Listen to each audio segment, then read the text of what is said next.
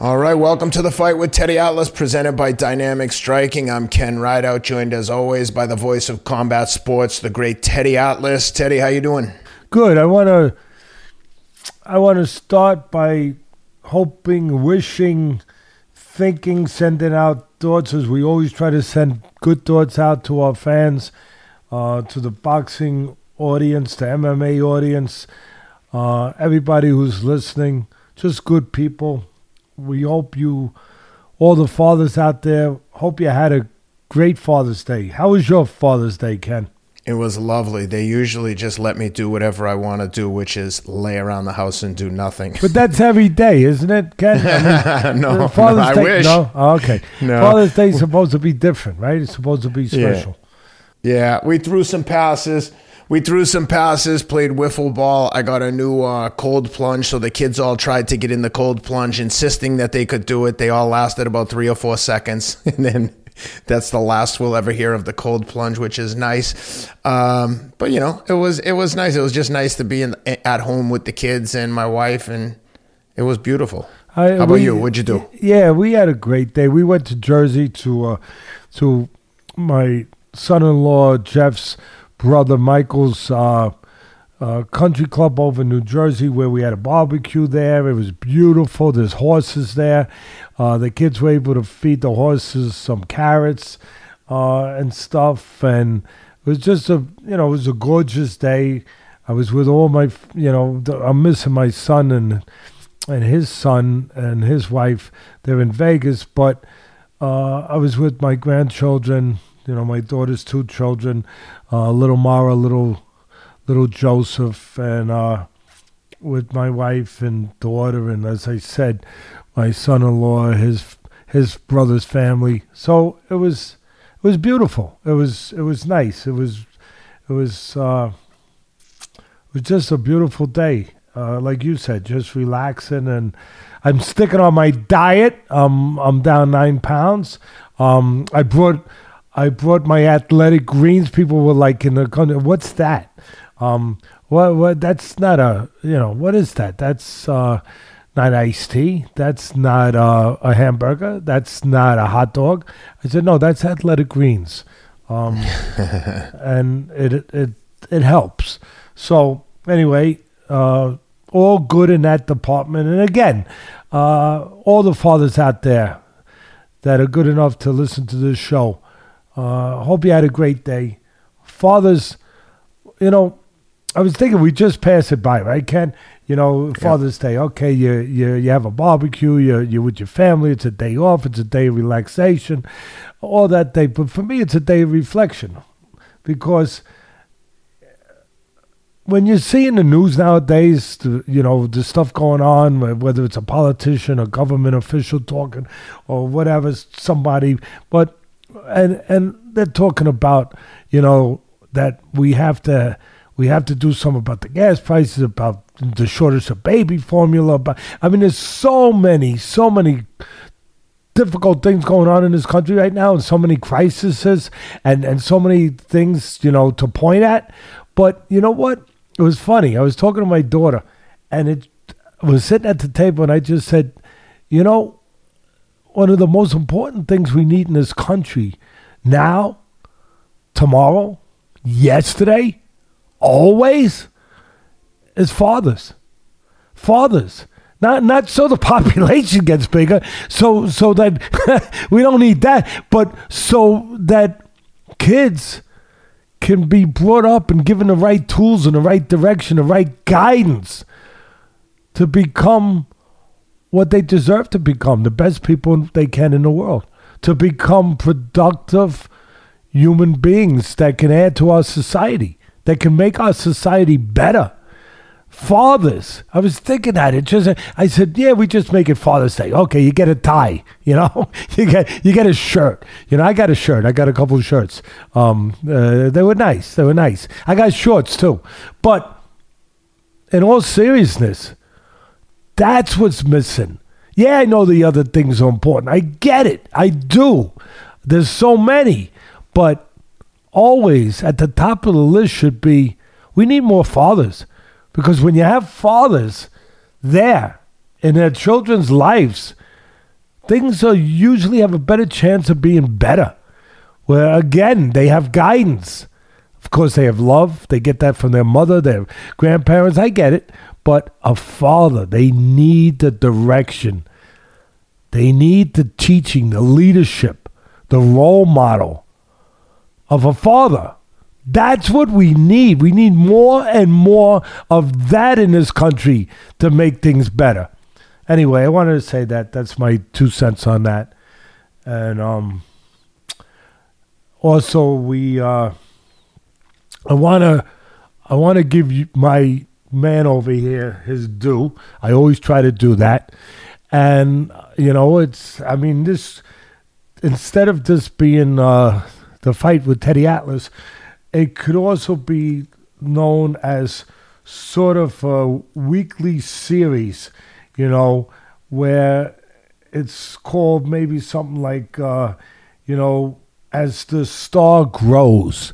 Because my man here, as the star grows, you know, kind of like one of those soap operas, you know what I mean? As the world spins, as the world turns. You know, obviously you could tell I didn't watch too many soap operas. But um, I'm just proud that I'm part of helping this star that keeps getting bigger get put into the sky to begin with to, to lift him a little bit a little because now he's native he's becoming a nova. See i know a little bit about science. Does he's becoming a supernova.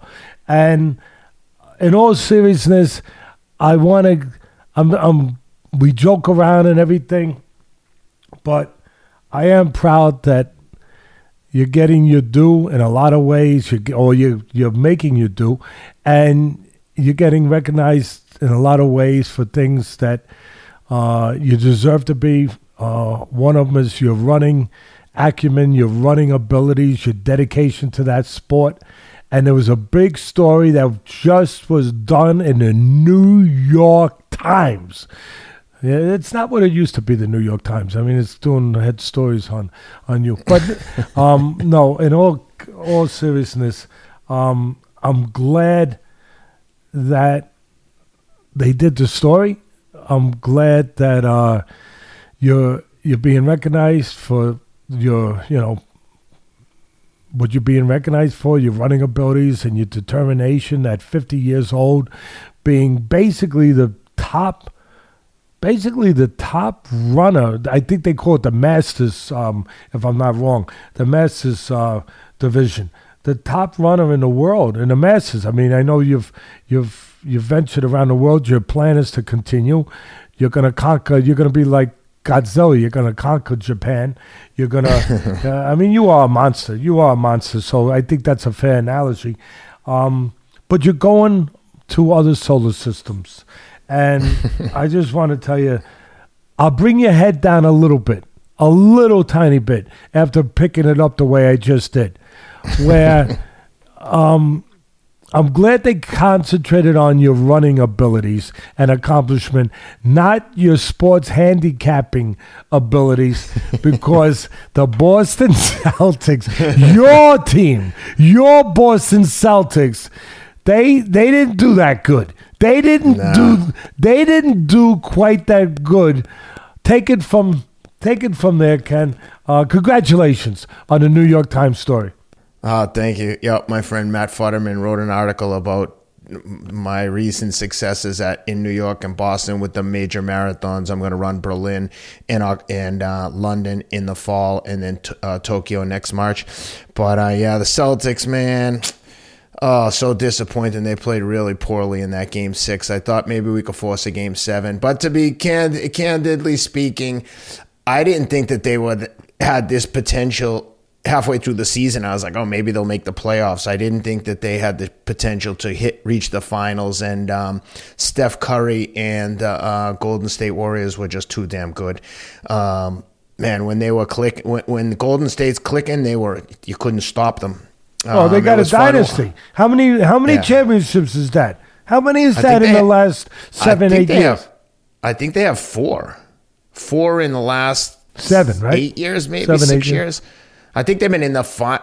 Yeah, something. They have some. They're on a crazy run, and that Steph Curry is just man, is he good. He can shoot from anywhere. And just he has the perfect supporting cast. Draymond Green, when he's bad, he's really bad, but when he's good, he's an unbelievable force. Um, Well, he's like a Yeah, Dennis just- Rodman. He's that cog. He's that, or, or, or Horace Grant for the Bulls, or Yeah. or uh, Charles Oakley for the Knicks back in the day, or you know whatever. But he's the guy that gets the dirty work done, and it's so important to have that guy. And I'm gonna piggyback off of what you just said. First of all. There's another Bostonian. You're a Bostonian, but there's another Bostonian, Ken, that was more disappointed, I think, than you. He was sitting front row. David Portnoy, uh, El Presidente, who um, founded uh, Barroom Sports, Barstool Sports. I'm sorry, Barstool Sports, Uh, yeah, and you know he's he, he, he's just tremendously successful and popular, um, and we like him. Uh, he he was sitting front row, and so he's disappointed. But we did an interview with him, so I just figured it'd be a good way of putting it in there, reminding people that's going to be coming up on, I believe, the 28th of the month that that interview will be out, and it's a really good interview. Matter of fact. Uh, I usually don't highlight interviews ahead of time, but I'm highlighting it because he he gives some inside information about his visit to the White House that would be very interesting, I think, to some people when he visited the White House interviewing President Trump. Uh, so I think that that's an interview to look. And also, I have to mention this again. I it's usually not my way, um, but Christy Martin, her interview. Uh, I, I, I you'll be talking about it. I think at the end of the show, um, that it's coming up. But uh, you got to hear it. You got to hear it, and you and you better bring a couple tissues. Um, because you might dab at your eyes a little bit, but it's an important story. It's a riveting story, a riveting story. She's a pioneer of women's boxing. We know all that. World champion women's boxer, tough, everything, great fights. We know all that. But do you know her story, her life story, the fight for her survival?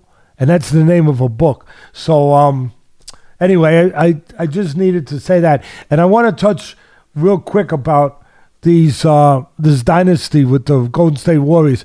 It reminds me of the Chicago Bulls. You know, they had their superstar, maybe the greatest player of all time, Michael Jordan. Uh, the Warriors have one of the. I think you're gonna have to put him in that conversation now, Ken. Maybe one of the great, definitely the greatest shooter of all time, but maybe one of the greatest players of all time now, Steph Curry. Uh, you got him, but there's always the. It's always the other cogs in, in the wheel, of you will, the spokes in the wheel, of you will. You know, th- those th- those players that fit roles. There's always those guys that are so important, so important for the team to be successful with the superstar. You know, of course, there's Klay Thompson, who's tremendous, even though he's come off some injuries. He's tremendous. But Green, as you just mentioned, um, there, there's always those guys that fill their roles um, and, and did the job uh, with the Warriors. They created a lot of turnovers. Uh, those guys are so important. And I was thinking about it. The similarities with Steph Curry and Jordan are really, if you think about it, it's amazing because with all these championships, you go to Jordan. What he? I think he won six with the Bulls. There was always one of those guys. They kept coming. They and they were interchangeable. There were different ones that were those role players. Whether it was Paxton, uh, Kerr, Kukos, um, you know, Horace Grant. Uh, of course, Scottie Pippen was. Uh, he was like a co-star with him in a way, um, kind of like Klay Thompson is a little bit too, with with Curry. So I think there's a lot of similarities between those two dynasties. Yeah, I think that if if they didn't give the MVP to Curry, who ran away with it, I think the next best, the next man in line was obviously Wiggins. He was unbelievable. Every time he got the ball and had a chance to wheel and deal, he just destroy. There it but is. when you got a guy like Steph Curry who's going to take half the shots, you know, and then you got four other guys divvying up the other half, it was hard to stand out. And Wiggins managed to do it. He was awesome. Every time he got the ball, I'm like, oh no, please double team him, do something. He's just unstoppable at times. But uh, congratulations to Golden State. They looked awesome. They deserved it. They outplayed the Celtics. And again, very similar. You just described Wiggins perfectly.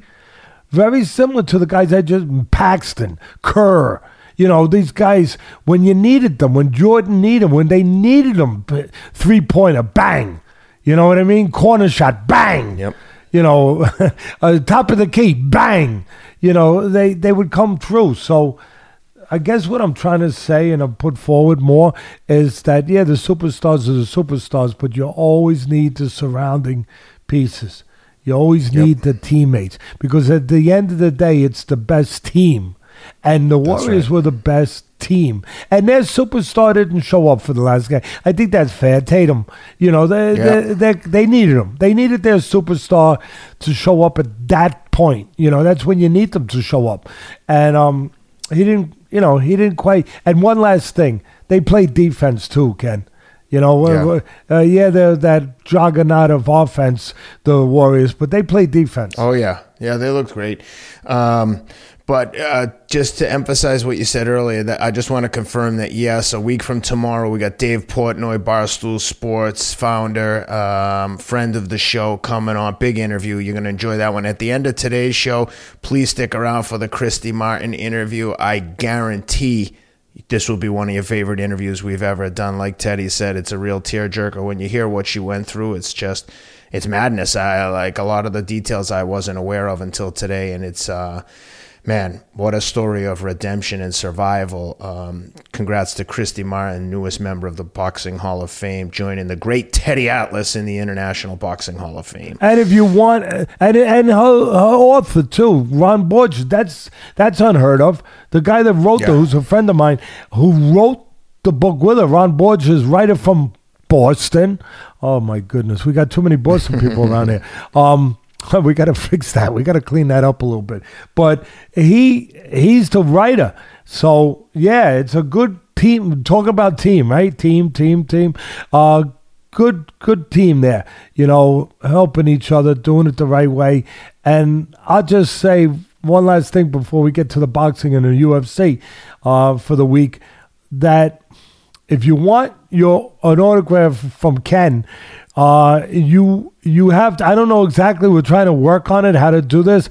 But if you become a subscriber, we're at 265,000 subscribers and we're growing and we want to keep growing. So if you want to keep subscribing and at some point we'll figure out at what number subscriber gets that autograph from, uh, from Ken Rideout. We'll, we'll figure out how to do that. Ken's probably thinking about it. You have to you have to attend the Dr. Atlas Foundation dinner on Staten Island in November, the Thursday before Thanksgiving. If you're at that um, dinner, you get an autograph and a uh, picture and anything else you want to. See what I mean about teamwork? Now that's see that that's teamwork, and that sort of just um, makes me feel good that you know that I do have the right guy with me, that I did choose the right guy uh, to bring on this journey, uh, and to f- and I have a reason to feel good about uh, where he's going. So. Uh, Actually, you know what that reminded me of, Teddy? Anyone who buys a um, one of the jerseys from the uh, Box Raw collection at uh, boxraw.com, search Teddy Atlas, go to the 36 collection. Anyone that buys a jersey there brings it to that dinner. Teddy and I will both sign it and take a picture with you. How's that? Yeah, that sounds pretty good. That, uh, yep, that sounds good. It, it, it really does. And uh, it'll be a, it, it won't be an extra large shirt. It'll be a large or medium by then because I would have lost more weight. Good point. Um, let's get into some boxing. It was uh, great. Um, oh man, Beterbiev what a juggernaut. But let's start with the co-main. Uh, Robeisy Ramirez uh, in action after bouncing back after his debut loss against A. He bounced back uh, in his last nine fights. He fought uh, Abraham Nova, put him out cold. But uh, the thing I love about Robeisy Ramirez, uh, two-time Olympic gold medalist, if I'm not mistaken, Teddy, from Cuba, um, defected. First fight, first pro fight in the U.S.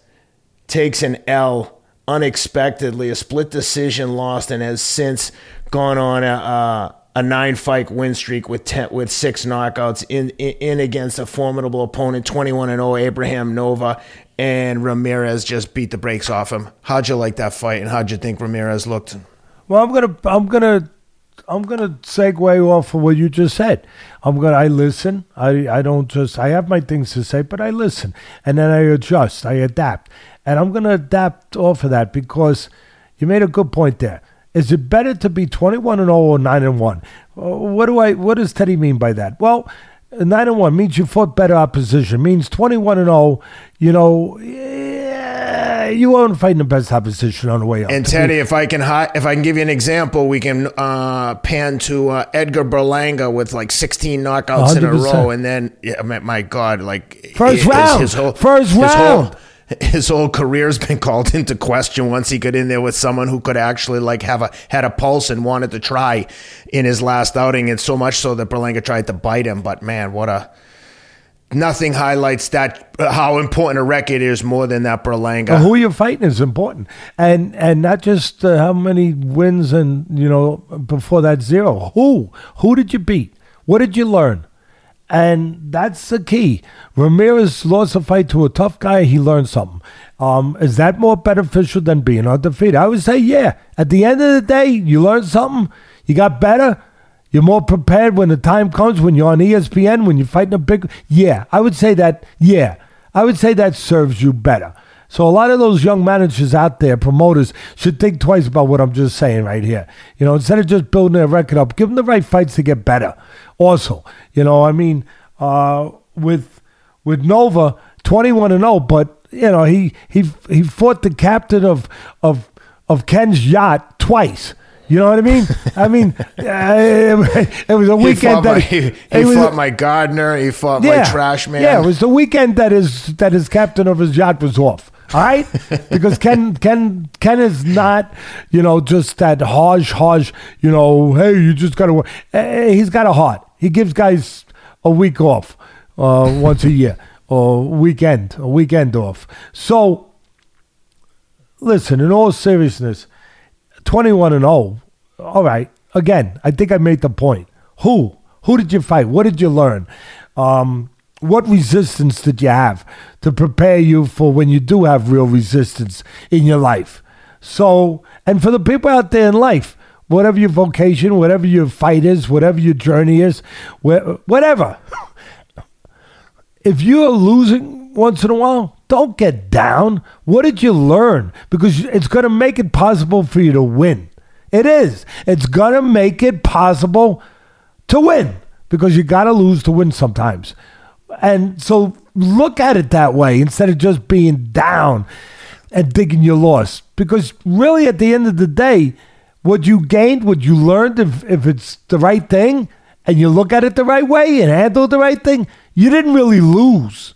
You gained because you gained the information, you gained the confidence, you gained the experience, the knowledge that you're going to need to win down the road. And that's kind of to Ken's point.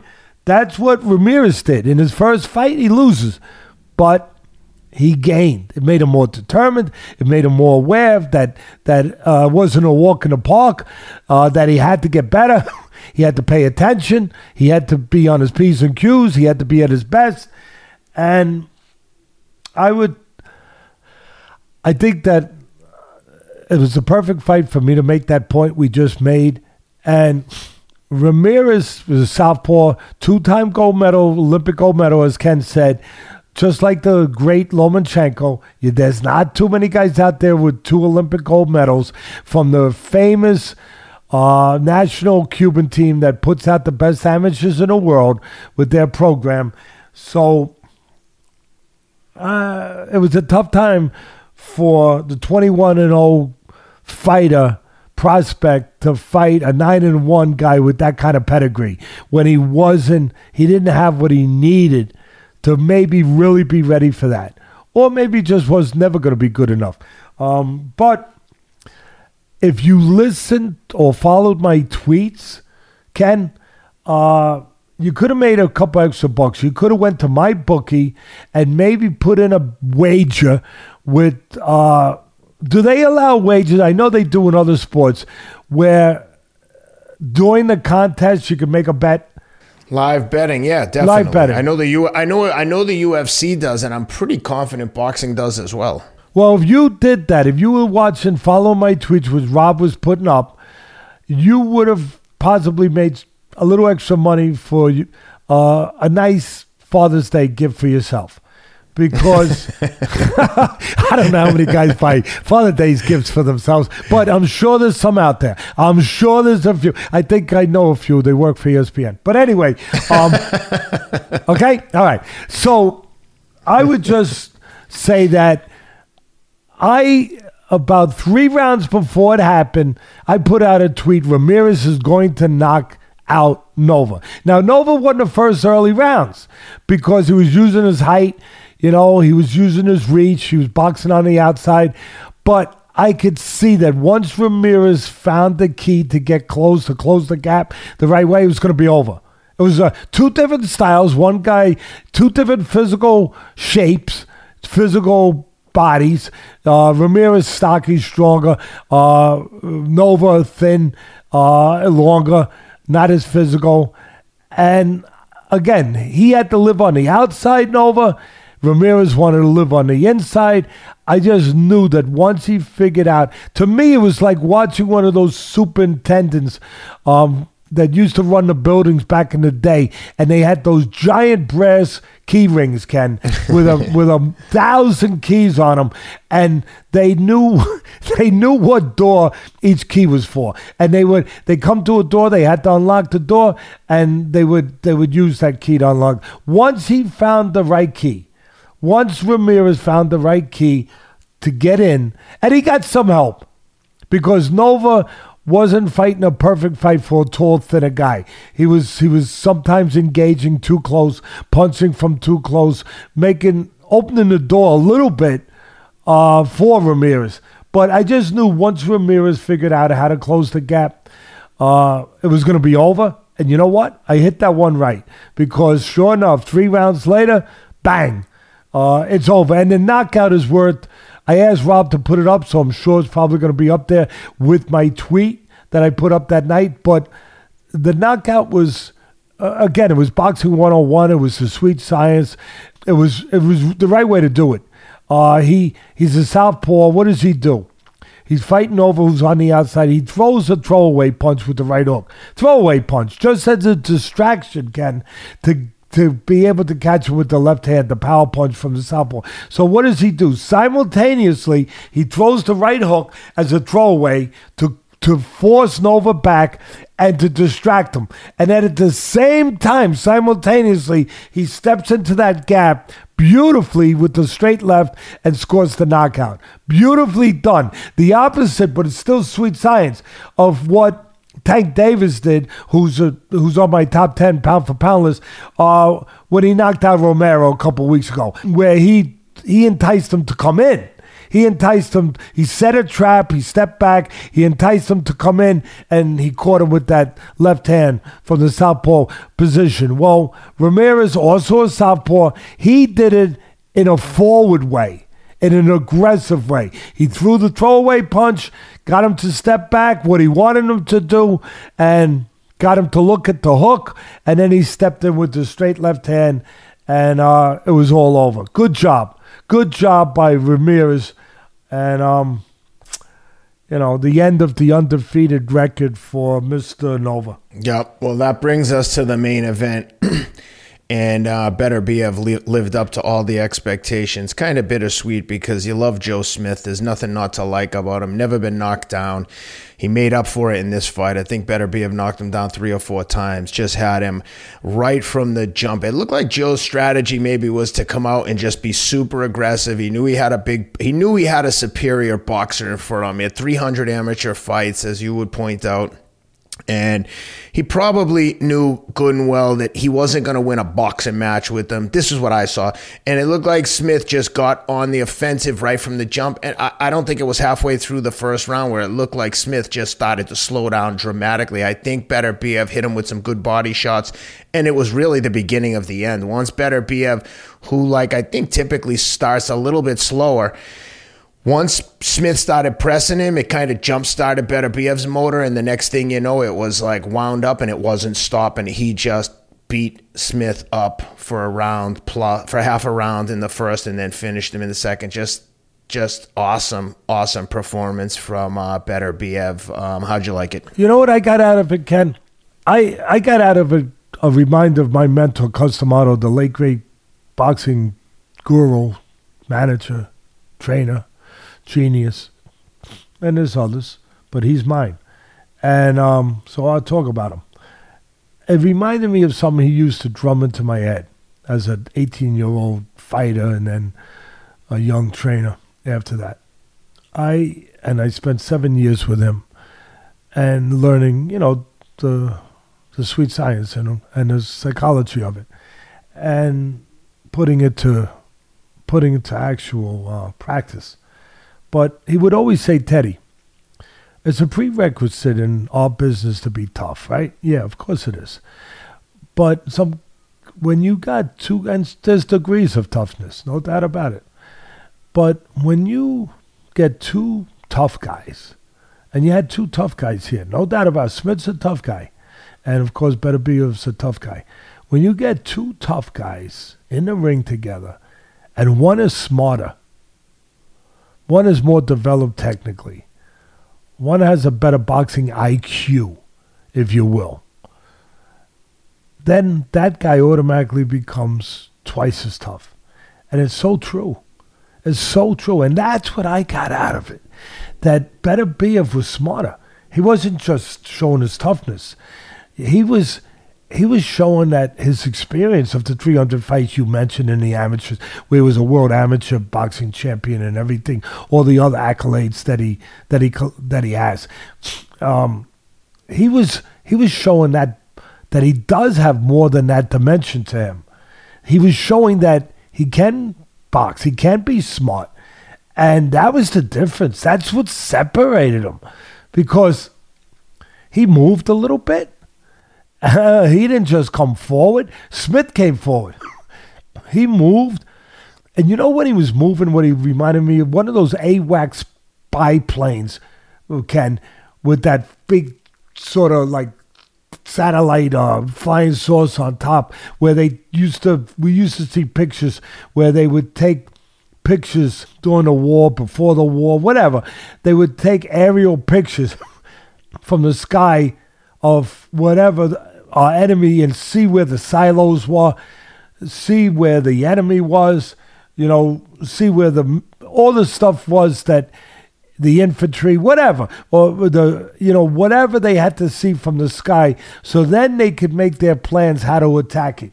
That's what he reminded me of, where he was moving around, letting Smith come, and he was taking pictures. He was taking spy pictures, taking a look at how Smith was going about this, letting him show him information he would soon use against him. And he he took those pictures, nice and calm, took the pictures, saw what he had to see, and then he said, Okay, now I know where to attack. I know the weak spots now.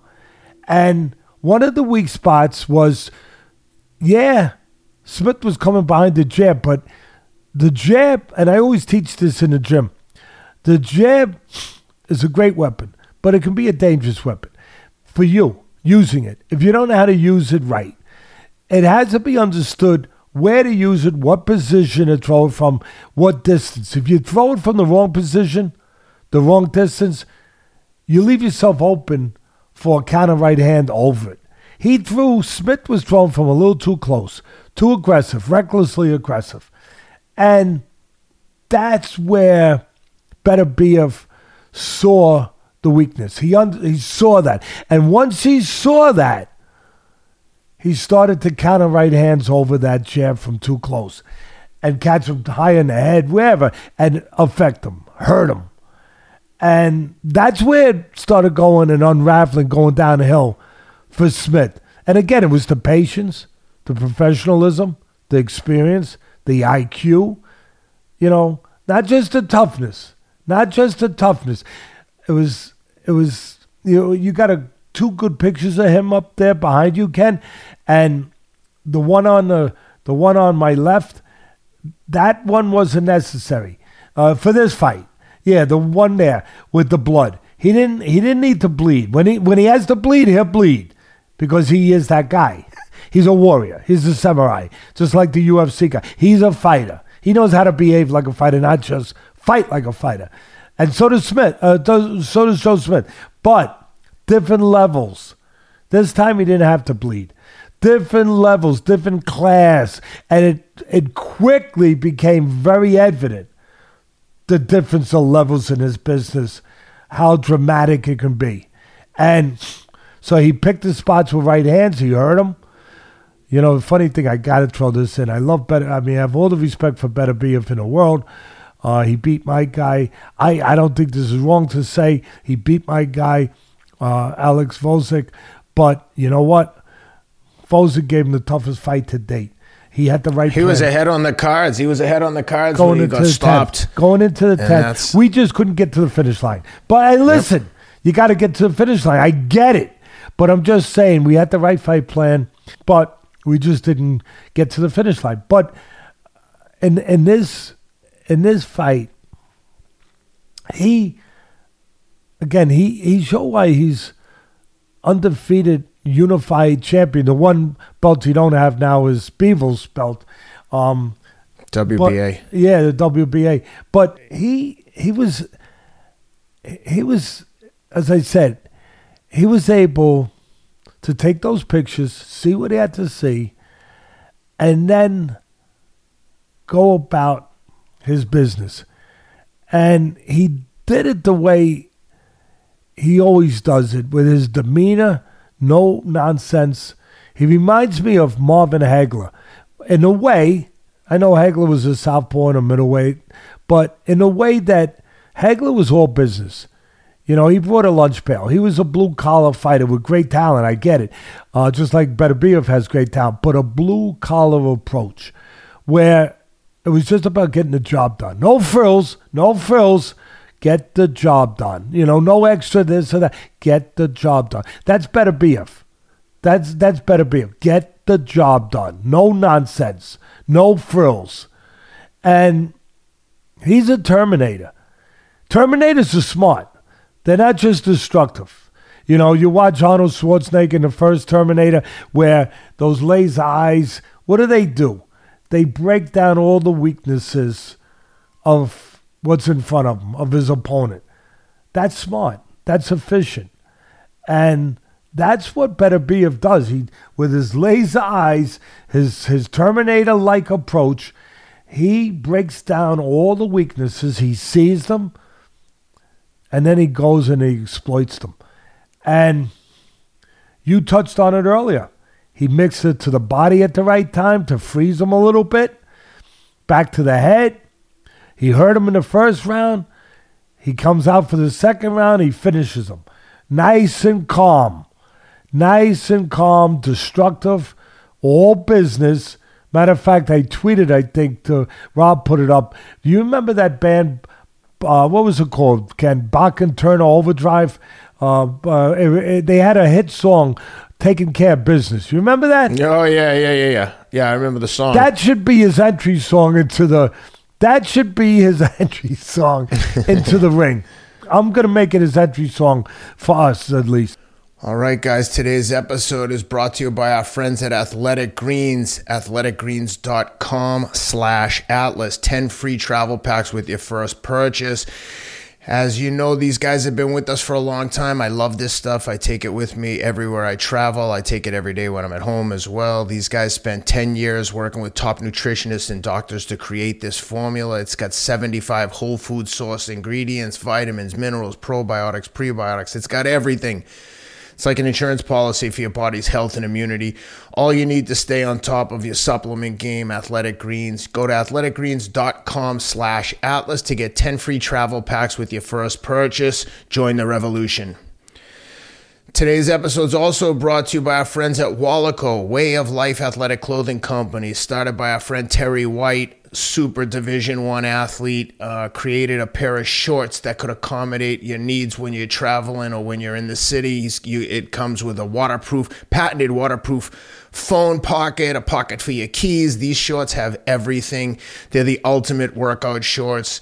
Excellent for runs excellent for lifting weights, CrossFit, whatever your workout of choice is. Wolaco is the way to go. Check them out at wolaco.com. Use the promo code ATLAS for 20% off your purchase. Today's episode is also brought to you by our friends at Botanic Tonic. Botanic Tonics, maker of makers of Feel Free. Check them out, botanictonics.com. Use the promo code ATLAS for 40% off, 40% off your purchase.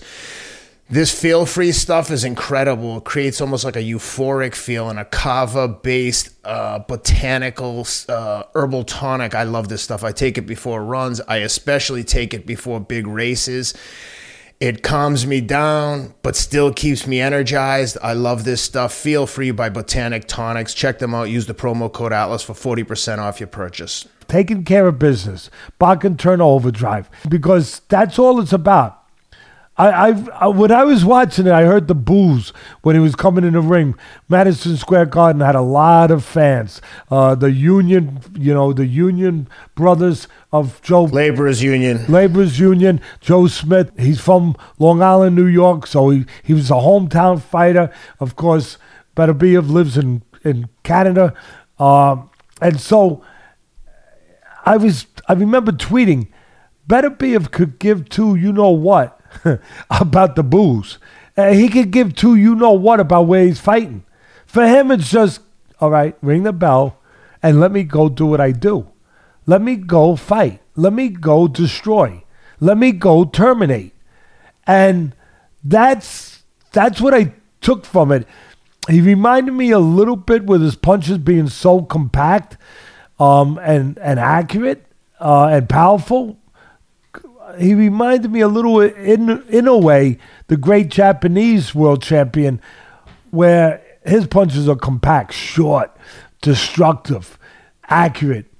The only difference with Beterbiev, and again, I have all the respect in the world, but he'll chop with that right hand if he has to, which he did in spots. He threw a few chops in there in a couple spots. Um, but he don't care where he hits you. If he has hit you behind the head, that's up to the ref. But he, he, he, he, he's not worried about the Marquess of Queensberry. All right, he he's a fighter, and and uh, he he. I know with Alex, we got hit a couple behind the head, and and you know hit Chuck a couple wherever they happen to hit you behind the head again. Uh, you're in the ring. Uh, protect yourself at all times and hope the referee uh, maybe maybe him for some of those behind the head punches. But uh, he didn't win because of that. He won because of the punches in front of the face uh, and to the body. But it, that also reminded me a little of the late great Rocky Marciano. That son of a gun could punch. Uh, the only undefeated to retire, undefeated heavyweight champ of the world, 49 and 0. And he he didn't care where he hit you. You know, he hits you here, there, arms, maybe a, maybe you know take a kidney out. I don't know. Uh, you know, hit, you. Poor Archie Moore. Poor Archie Moore. Watch that fight. See how many shots he got hit behind the head. But look, at the end of the day, I point everything out the best I can for the fans out there, um, and give them a little visit in the history uh, lanes, if you will uh, when I think it's appropriate down down memory lane, history lane. But I uh, really impressive. Again, different level, different class. It reminds me also a little bit about Super Bowls, where you know they sometimes they hype up a Super Bowl that it's going to be a great, great, great, great Super Bowl, and we all thought because of the styles of this fight, it would be a great fight. We did and and rightfully, you know, we thought that it would be because of the star. And sometimes the Super Bowls, they become just not what we thought they were going to be. They become one-sided routes. kind of like the San Francisco 49ers way back in the 80s when they played the New England Patriots. You remember that one, Ken? I don't know if you remember that one. that, was, that, that was, you know what the Bostonians like Ken call that? They call that, they call that 1980 or whatever years it was, 1980 A, uh, 1980 B, B, not BC, BB before Brady. before right. Brady. Different world. Different world. Yep. But it was it did turn out to be a blowout. Not in the Super Bowl, but in Madison Square Garden. Uh, give credit to Joe Smith. He got there. He won the world title. He got there. Uh, I'm glad a guy like him gets to make money. He made money. His people did a good job, all of them, uh, getting him, his promoter, Joe DeGuardia, his trainers, Capobianco. They did a good job, I want to say that, to get him there. But again, give credit to Beterbiev. Uh, you know, he's he's he's a different level. And he showed again more than just the beast mode. More than just the beast mode. He showed how smart he is he showed that he could adapt and use that show that dimension, which which he did. Um, him and Bivol, I want to see him and Bivol. I mean, that would, or him and Canelo, or or him and Canelo. I don't think Hold Canelo on. wants this was to gonna be, This was going to be my next question to you. Actually, two questions. Number one, where do you put Beterbiev on the uh, pound for pound list? And number two, who wins Beterbiev Bivol? Good question.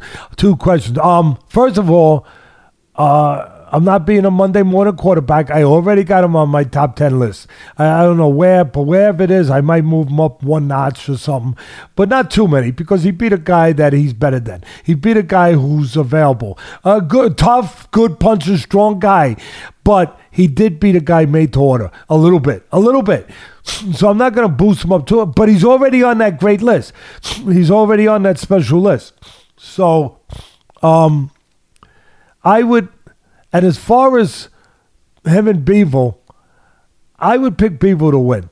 I would, I know, but I would pick Bivol to win right now because I think Bivol has the style, the the pedigree to match uh, the amateur pedigree to match Beterbiev with all the amateur fights.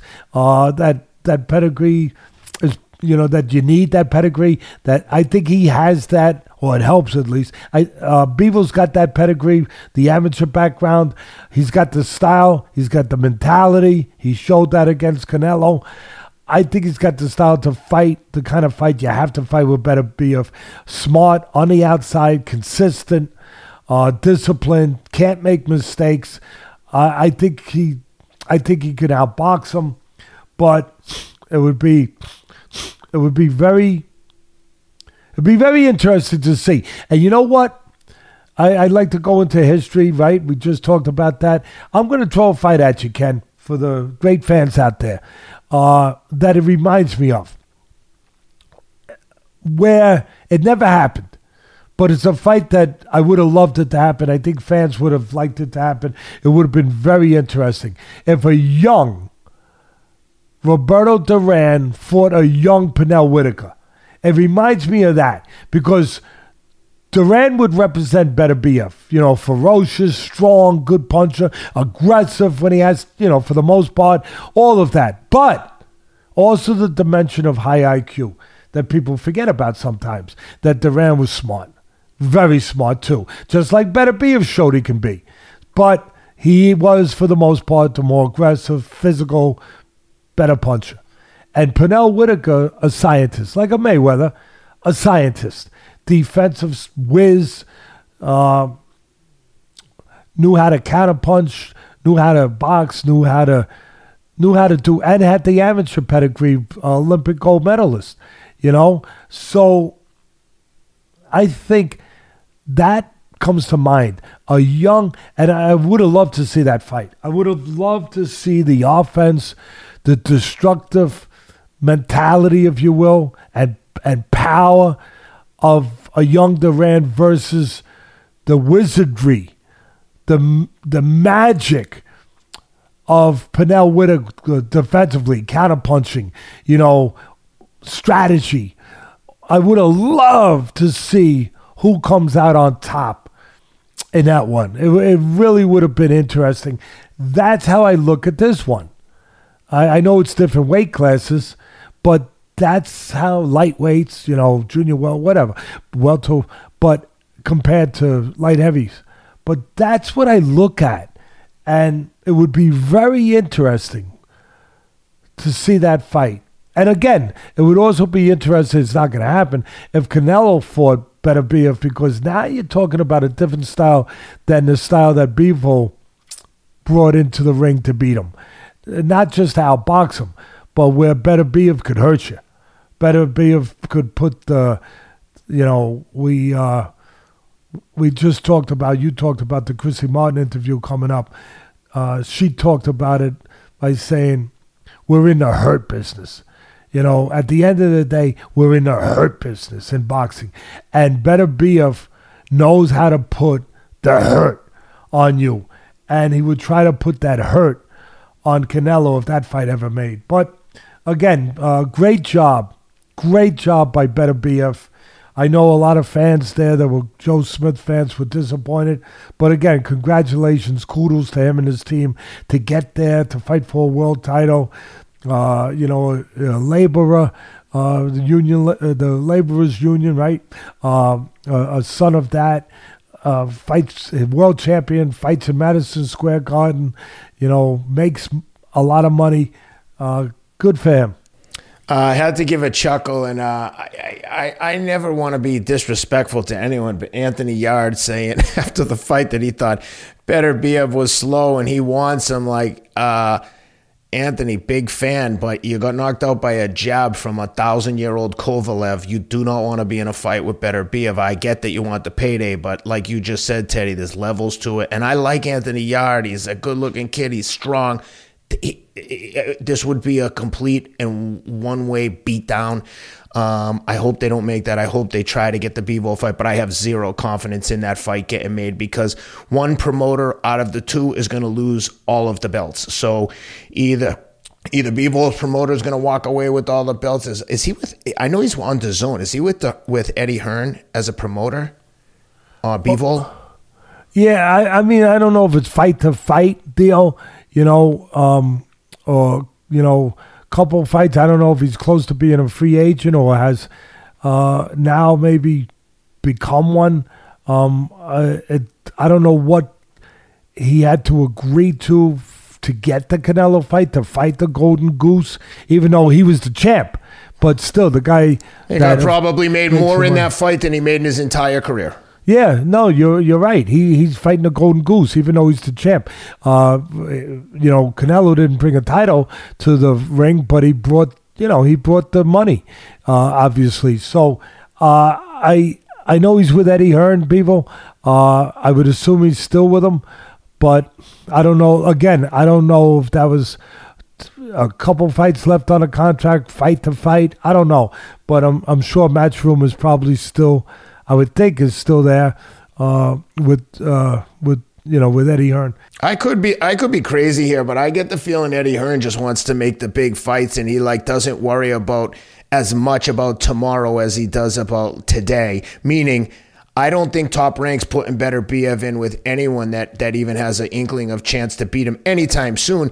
Even though, you know what was the craziest thing? That fight was in the theater. It wasn't even in the big room at Madison Square Garden. Beterbiev is a superstar. It's just that, I mean, thank God I loved seeing him speak English after the fight. I think that that is a huge plus. Same with Canelo. I think that if you're a fighter of that magnitude, if it were me, it has nothing to do with ethnicity, race, religion, or anything else. Speak English to the bigger audience. There's a big audience if you could speak English. Same thing for Usyk. I said it to him personally when when we were chatting at the Garden at the Joshua Ruiz fight. Is there's so many people want to hear from you. If you can speak English, you're so much more marketable just from a business standpoint, nothing else. Um, so I liked seeing Beterbiev speak English. It sucked seeing him fight at the at the theater. Those two guys I thought could have sold out the big room, but nevertheless, I just I, I'd love to see that fight. I don't think it's going to happen. I think we're miles away from it, unfortunately. And that's really the only fight at light heavy that anyone wants to see. Yeah, unfortunately, the politics of boxing keeps the best fights from being happen from happening. Uh, I mean, it, it's it's that simple. You know, it's that simple. Uh, quite often keeps the best. And if they do happen out of necessity, because the money eventually is so big, so big that the promoters have to go across the street and do business with the other guy, it happens too late. Like Pacquiao Yep. and Mayweather, five years too late. Not competitive. Uh, I th- think I saw. I think I saw a quote somewhere. Beterbiev saying if he had to, he'd move up to heavyweight to get a big fight. I don't know who else is going to fight him in light heavy. I mean, aside from Bivol, it's what's the even the sense? I mean, Joe Smith is a world champion, and he dispatched him like he shouldn't have even been in the ring with him. So I don't know what I don't know what Beterbiev does from here. You don't want to see him massacre someone else. to go back on your t- talking and touching on Anthony Yarde, um, you know, saying what he said, I have to laugh a little bit at what he said because, you know, he talking about Beterbiev slow. Eh, Last I watched Yarde, he wasn't a speed demon. You know what I mean? He wasn't exa- He wasn't exactly. Um, you know, I'm trying to remember the my son, my grandson watches, and I watch him with him. He watches all these different um, superheroes and you know all these different um, cartoon characters and uh, whatever it comes up. I'm trying to remember the guy that he's been watching. He loves him lately. It's the guy that's real fast. Oh, uh, Sonic. Sonic, Sonic there, and uh, this this Yarde's not Sonic. you know what I mean? he, he wouldn't make you think of Sonic. Um, he he was kind of slow, one dimensional, predictable, very strong, good punch if he hits you, but um, but come on. I mean, not Sonic. Joe Smith. Joe Smith's a good puncher too, and had never been down and was a world champion. And we saw what happened to him. I, listen, I get Yarde. You want the fight, cool, but at least speak the truth. Don't say that the guy's slow because he's anything but slow. Just say you're gonna beat him if that's the case. But I mean, it'd be like saying, "Oh, Beterbiev can't punch for shit. I'll kill him." Like mm, that's mm, maybe you think you can beat him. I don't believe you, but saying he can't punch or he's slow is is oh, maniacal. 100%. It's you know. and there's we- and there's assets that are just as important, they sometimes more than speed or or power sometimes, which like Beterbiev times you. oh yeah. He throws the right punches. He's calm enough to choose the right, like he's a Terminator. He chooses the right punches at the right time. He throws them at the right time. He times you. That can negate speed. You know, I'm not saying I'm not saying he's got the you know hand speed of Bivol or of you know uh, or the hand speed of obviously a smaller guy like you know Mayweather. so- I'm not saying that, but he's not slow. Yarde might be slow. he actually he he better watch some video of himself. Um, maybe to look at really what he's doing there and what he's talking about and where maybe he needs to work on a couple things in that department. The last thing I want to add when I was making uh I was making that statement about how Cus D'Amato always said you get two tough guys in the ring, and one is smart, smarter than the other. He becomes the tougher guy. A great example of that for you great fight fans out there, if you want to Google it, would be go back to one of my favorite fighters actually back in the seventies, and the fight I'm going to reference was in the 1980, I believe, but. Danny Little Red Lopez was one of my favorite. He came from an, uh, I, I think he came from an orphanage on an Indian reservation. Grew up with nothing. He used to eat sugar sandwiches. Uh, he's a great story, and he was. I think like, my I think my kids would actually prefer to have a sugar sandwich. yeah, well, yeah, but this uh, this was to kill the appetite, so because there was nothing Yeah. else to eat. But I know what you mean. no, and and he he was one of my favorite punch uh, fighters, and he was a world champion for a pretty long time, and he was a tough guy. He had a good straight right hand. He wasn't the hardest guy to hit in the world, like the great Mickey Duff. See, I I give credit to people to that reference where I get the reference from or the quote from. I actually give. I think it's the proper thing to do. I think it's polite. Um, to give credit to the person that you heard that from or you learned that from. And Mickey Duff used to say, Teddy, it's harder to miss this guy than to hit him. or, or sometimes he would say, Teddy, this fella gets insulted if you miss him. And Danny Little Red Lopez had a great chin, great heart, uh, and he was a great right hand puncher. He was a featherweight champ, kept the title for a while, and he was great. But then he fought a guy named Salvador Sanchez, who I think is one of the greatest Mexicans. It turned out later on, before his career was over, and cut too short because of a fatal mo- uh, fatal car car crash.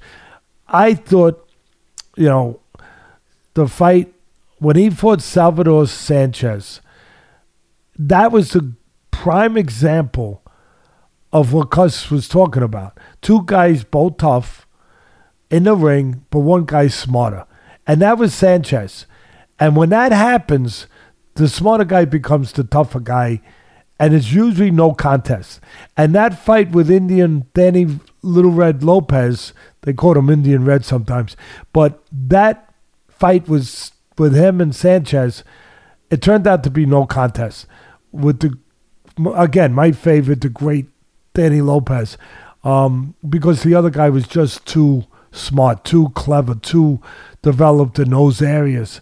And again, the same example, the same exhibit A that was on display in Madison Square Garden the other night between two tough guys, Beterbiev and Smith, but one was more developed, one was smarter in a boxing way. And it turned out to be, like Sanchez and Lopez, no contest. Yep. Uh, either way, congratulations, Artur, Artur, Artur Beterbiev. Uh, curious to see what's next for him. Let's jump into the UFC. Holy cow, what a card. I think that there was a streak of, I, I don't even know how many first round knockouts. Let me see if I can look at it quickly. But it, it seemed like DC and the, um, the commentary crew was constantly, I love watching them scramble when there's like three or four first round knockouts in a row. Uh, let me see, the fight started first round knockout, second round knockout, first round knockout. Then you had a split decision women's fight, first round knockout, first round knockout, third round knockout. Those were all just the prelims. Then in the main event, first round knockout, first round knockout, round three knockout, round two knockout, and round two submission. And then, of course, we had the decision at um, a split decision, split decision, razor thin in the uh, main event. But geez how's that for exciting? I mean, my God, these fights are unbelievable. If you like knockouts and you like fighting, I don't know how you can't be a huge fan of the UFC. But let's talk about the co-main and the main. In the co-main, Kevin Holland and Tim Means. Um, Kevin Holland's always entertaining. He talks crap the whole time, but he's he seems like such a nice guy. They're talking to each other, not intelligent guy too. He, yeah, to not derogatory, just talking to him, like telling him, "Oh, you missed a shot there. Oh, I got you with that shot." And then afterwards, they're patting each other on the back, like, "Up, oh, great rounds," and right back to the corners. And finally, Kevin Holland catches him in a uh, maybe an anaconda choke, but he catches him in a. Uh, in a choke. Oh no, sorry, a D'Arce choke, and chokes him out in the second round, uh, 128 into the second round. How'd you like that one? That was an entertaining fight. Yeah, you know what? I'm going to start with this uh, again. I'm going to I'm going to piggyback off of something you just said, where uh, you touched on, and I'll go a little further with it. The respect, the the nice that he showed at the end of the day. He's a decent guy. You know, yeah, he talks and all that stuff. That's part of the business, part of making money, part of getting your name up there. We're talking about Holland, of course. But he, the only thing that impressed me more than what he did in the octagon that night, and he impressed me a lot. And I'll, I'll, I'll get on it a little more in a second. But the thing that impressed me even more was how just his sportsmanship and the mutual respect that these two fighters, and it's not new in the UFC, and we see it in boxing. We see it with these gladiators. The mutual respect that they showed each other, and Holland, the winner who dominated the fight, showed and gave to Means. That was impressive, and it always is. It really always is to me. You know, they're, they're in there like animals, you know, and they are. They're savages. But then they're gentlemen. Then they're respectful.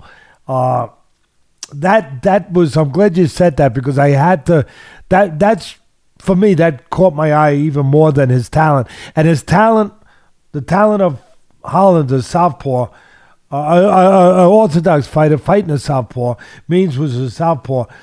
The talent of him was really on display. It really was. And his intellect, because up against the southpaw when they were striking against Means, he chose the right artillery. He chose the right weapon, the straight right hand, the southpaw killer against southpaws often, and he threw it like he threw it like our English brothers and sisters across the pond. I haven't talked to you guys for a while. Uh, throw the darts. Nice. I love those guys, Ken. I do. I missed them. I loved them. I am. I, I I loved them. I, I'm I'm glad they haven't made me eat any crumpets lately, but I missed them. I know they listen, and I want them to know I never forget about them. And Holland threw that right hand like a dart, and he hit the bullseye straight down the middle. Look, Means helped him a little bit because Means was like a dartboard. He didn't move his head too much. You know, he kind of stood a little, you know, a little too straight. But Beautiful straight right hand, beautiful choice of the right weapon at the right time against the southpaw. He deployed it beautifully. And then he showed his dimension, his his awesome ability, not just striking and his power, but his ability to go to the mat and finish it by submitting him, as you just said. Uh, submitting Means on the mat. He's he showed he showed the whole package that he's got all the dimensions, and he was very. I mean, with that versatility, for me, he was very impressive. Uh, he really was. He he was very impressive. I like him. Yeah, good. Kevin Holland seems like a really nice guy. Would be a fun guy to have on the show someday. He's never short on. Uh... And you know what, Ken? Yeah, he would be. And you know why I think they're so respectful? People are probably thinking that right now, and I just caught myself. Teddy, why are they so respectful to each other when two seconds earlier they were trying to dismantle each other? Because they know where they've been. They know the risk. They know the dark place that they've journeyed into, and not too many people have the wherewithal really, mentally, physically, emotionally, to journey into those dark places. They don't. And so the mutual respect is born from that, where they just basically saying, I know where you were, I know where we were, I know what it took to go there, I know how scary it is to go there, how risky it is to go there. And they're basically saying, you're my brother. Yeah, we went there to destroy each other, so to speak, but we also went there to find out about each other. And we're better for it. We're better for it. And for that challenge, for that, you know, exploration of ourselves, if you will. And I think that's what it is. I really do. That they're just, they know what they've been through and they know what it takes. So, how can you not have admiration for the man who went there with you? So that's that's where that comes from for me, and um, it's beautiful to see. It never gets old for me, Ken. It never gets old for me when I see that.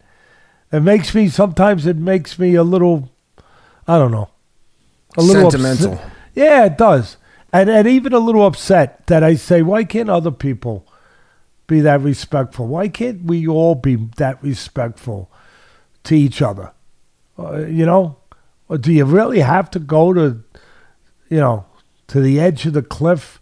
Do you really have to go, you know, to a dark place uh, to find respect for each other? Can can we as human beings find it in other ways?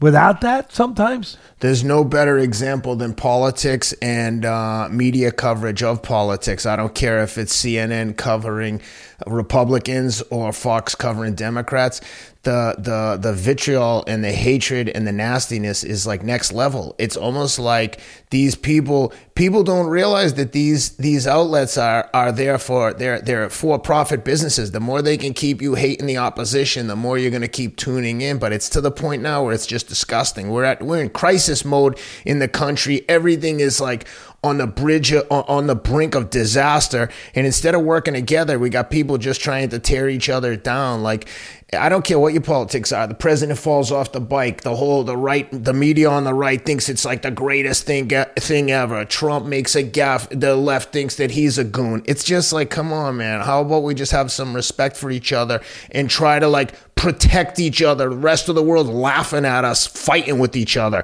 I don't care what your politics are. If everyone would just take a deep breath and, and before with this knee jerk reaction trying to dump on each other, yeah, some of the stuff is funny, but it's also like whoever's serving as the president, there's just like no more respect for the office. Anyway, I digress. No, but, no, um, you don't digress. You, you, you took from, you picked up from where I left off, and, and you're right. It's worth saying Listen, when we started this, and when I started this podcast, I remember you asked me on the first episode, Teddy, what do you envision for this podcast? Obviously, we're going to talk about fights. What do you envision? I said, Ken, life is a fight.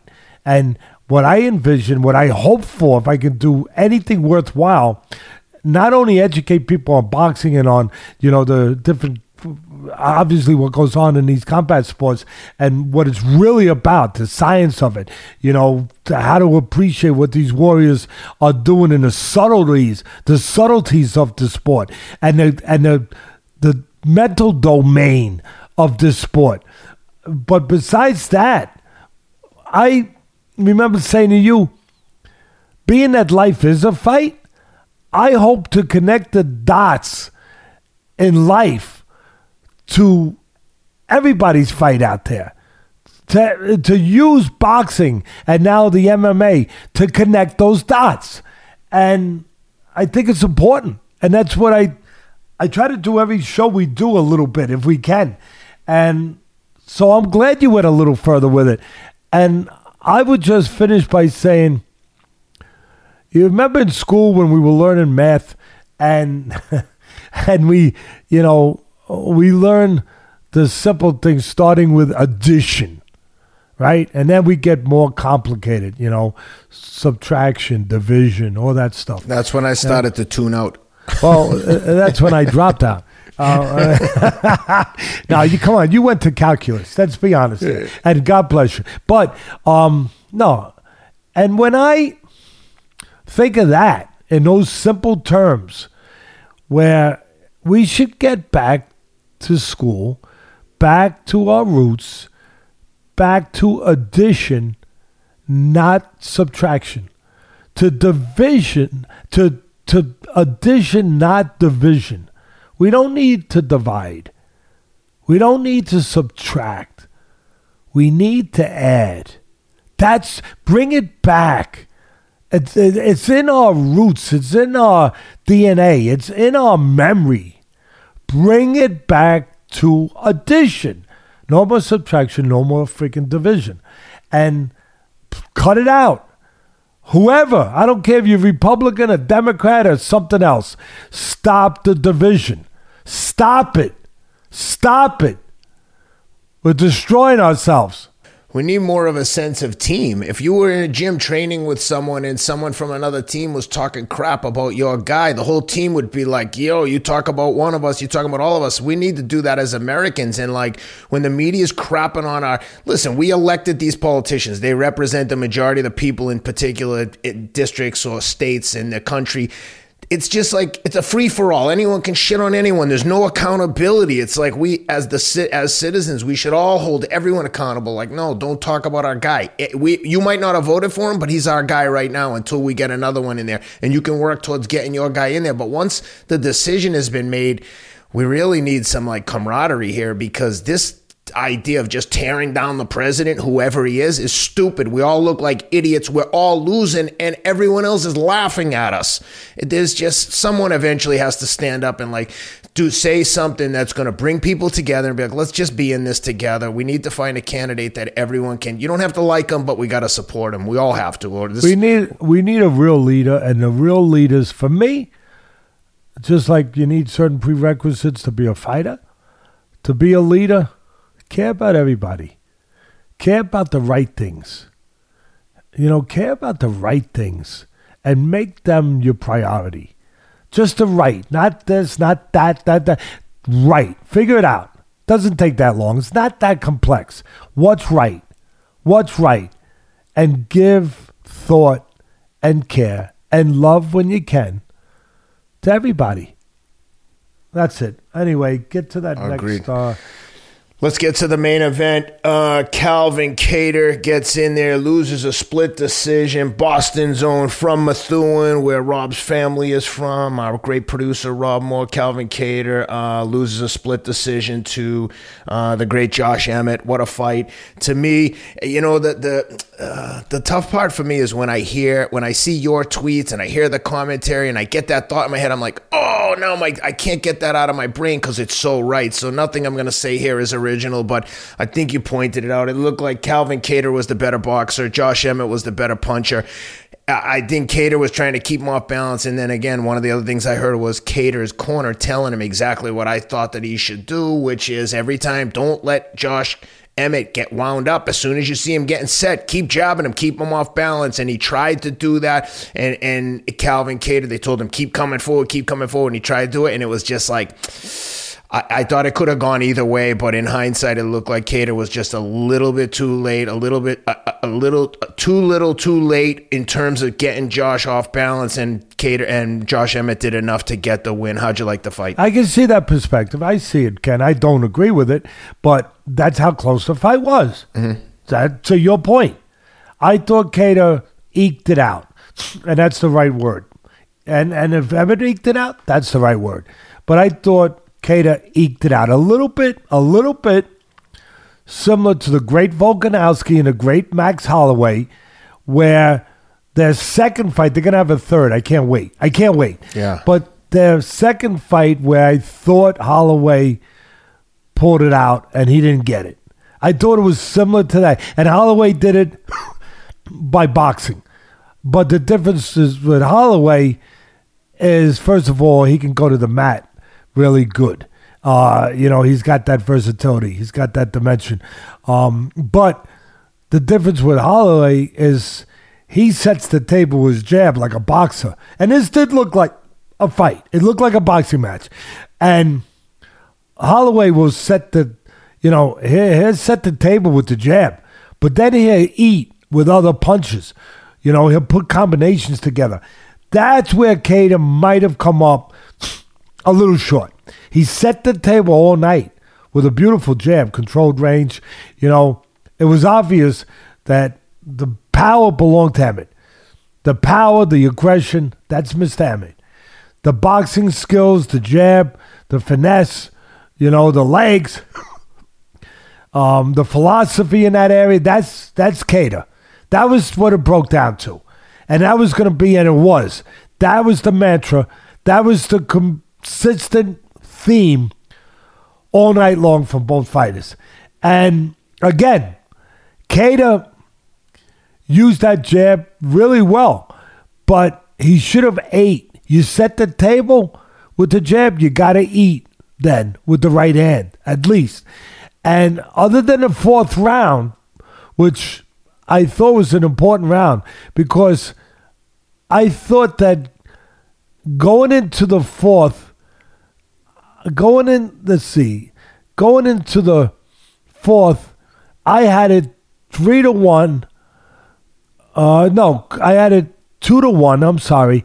I had it two to one going into the fourth for Emmett. And I thought that in the fourth round, that Kattar won it and evened the fight up on my scorecard because he used the jab again, like he had been, no different. but now he ate with the right hand and spots. So I thought that earned him an even fight. I thought that earned him the the fourth round.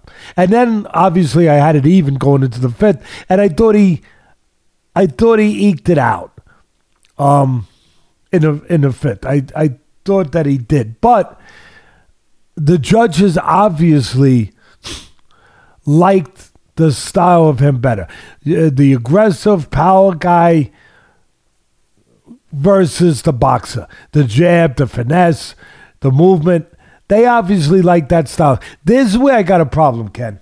No matter who you like, no problem. Close fight. The criterion shouldn't be played with.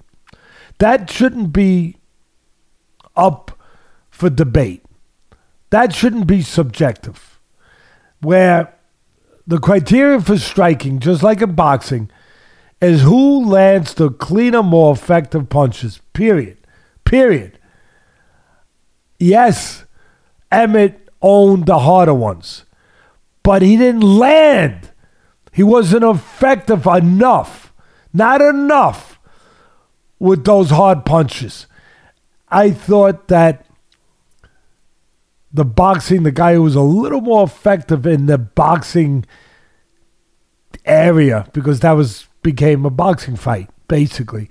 I thought, again, was Kattar. But again, I can't really argue. It was close and okay, fine. But what bothers me is if the judges give it to the guy who just gives them eye candy, the guy who just gives them the does what they like, what they like more, which is maybe aggression, maybe you know throwing hard punches.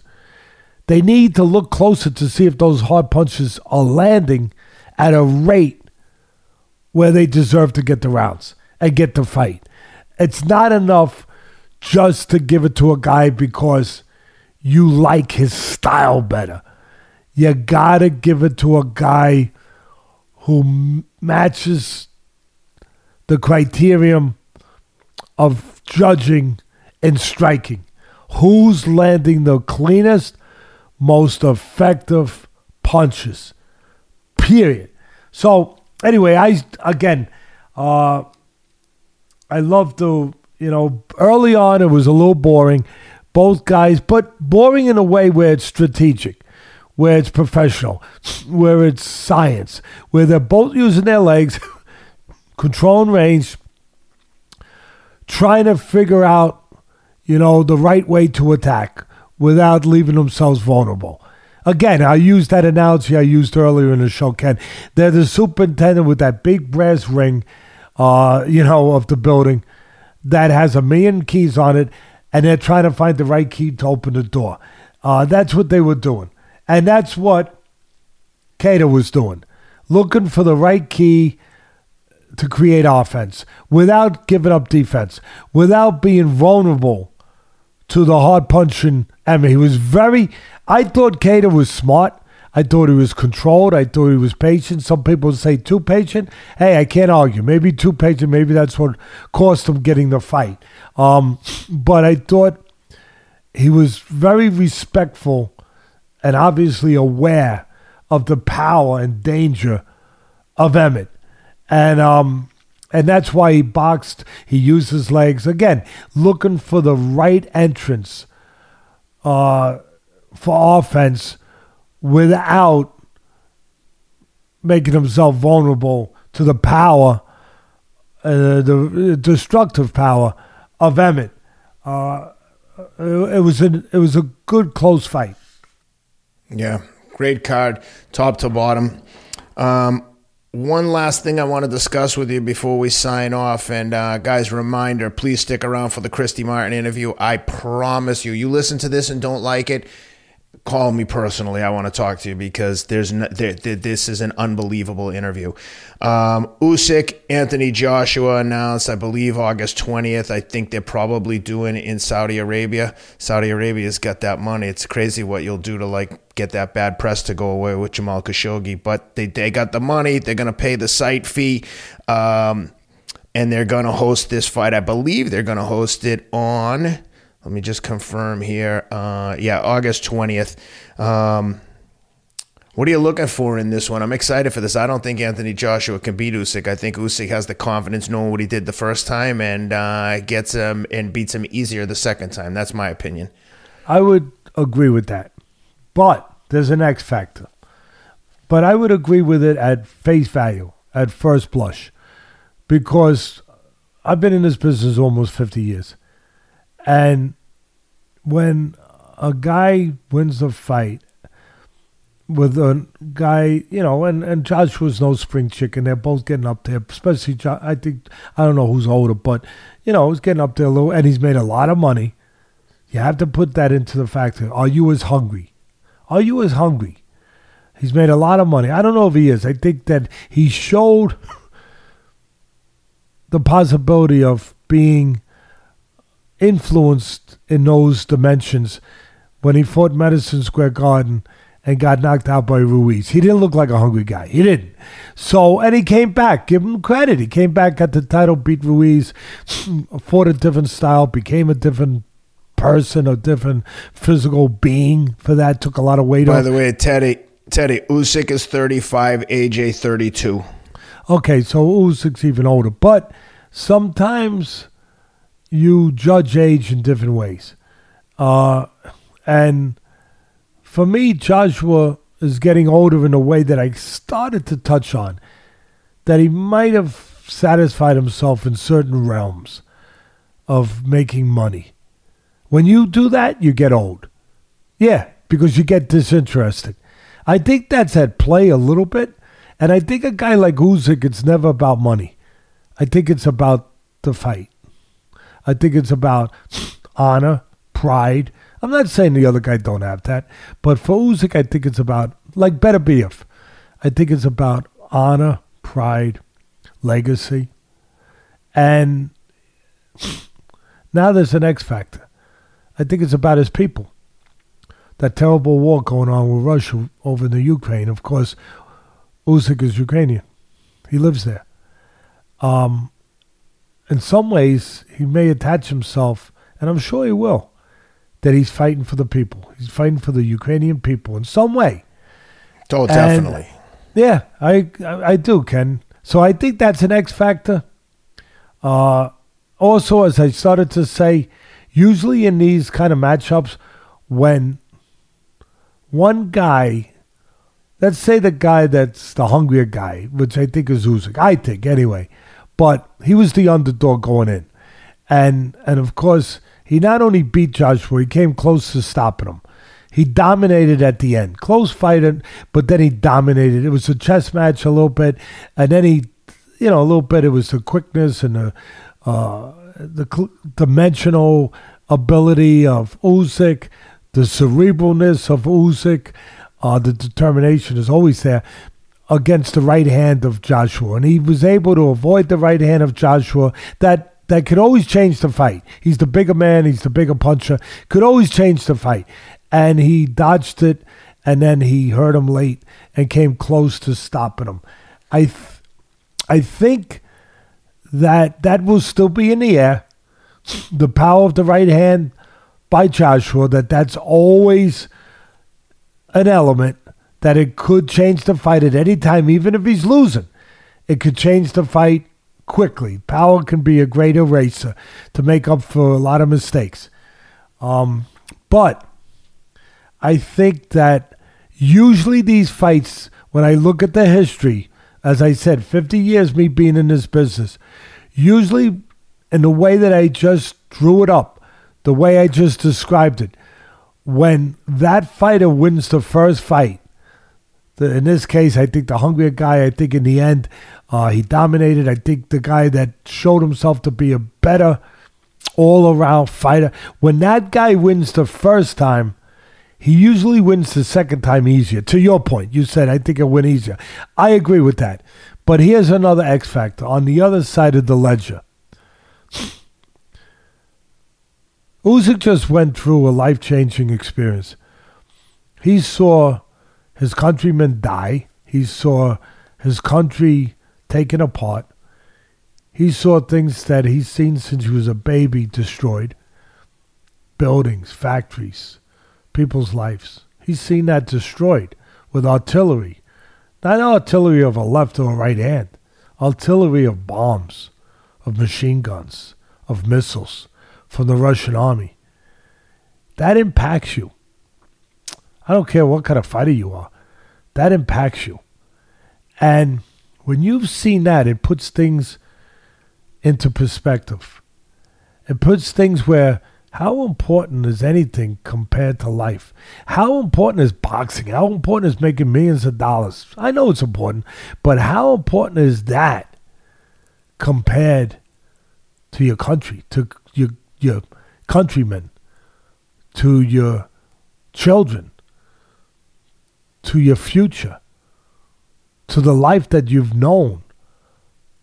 all of a sudden it becomes minimal. All of a sudden, wow, boxing's not quite as important as it once used to be.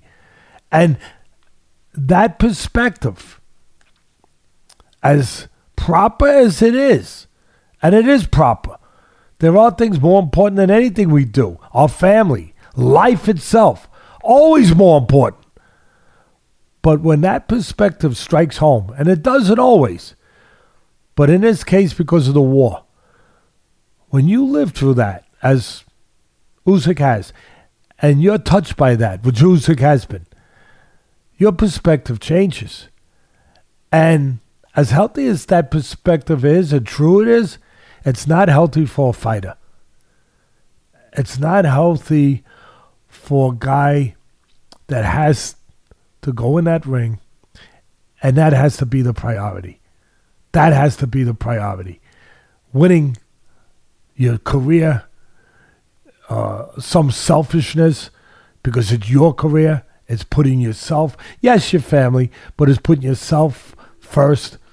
All of a sudden, being awakened by this experience and having that new perspective, that can be a danger to a fighter, where all of a sudden it's not as important. Now it's either going to be that, and that's what makes this the X Factor. Very interesting. It's either going to be that or it's going to be he attaches himself to what I said earlier, Ken. I'm fighting for Ukraine. I'm fighting for that flag. I'm fighting for the pride of my country. I'm fighting for the I'm fighting for the people to give them something of hope. To give them something to help lead them out of the rubble. When they're going to need something else besides humanitarian help from the Red Cross and from all the good people out there and everything else, and their warriors, their soldiers, all of that. But they're going to need something eventually else to lead them out of the rubble. He can become that something, that symbol of hope. So it's going to be one or the other. That's what makes this fight intriguing to me.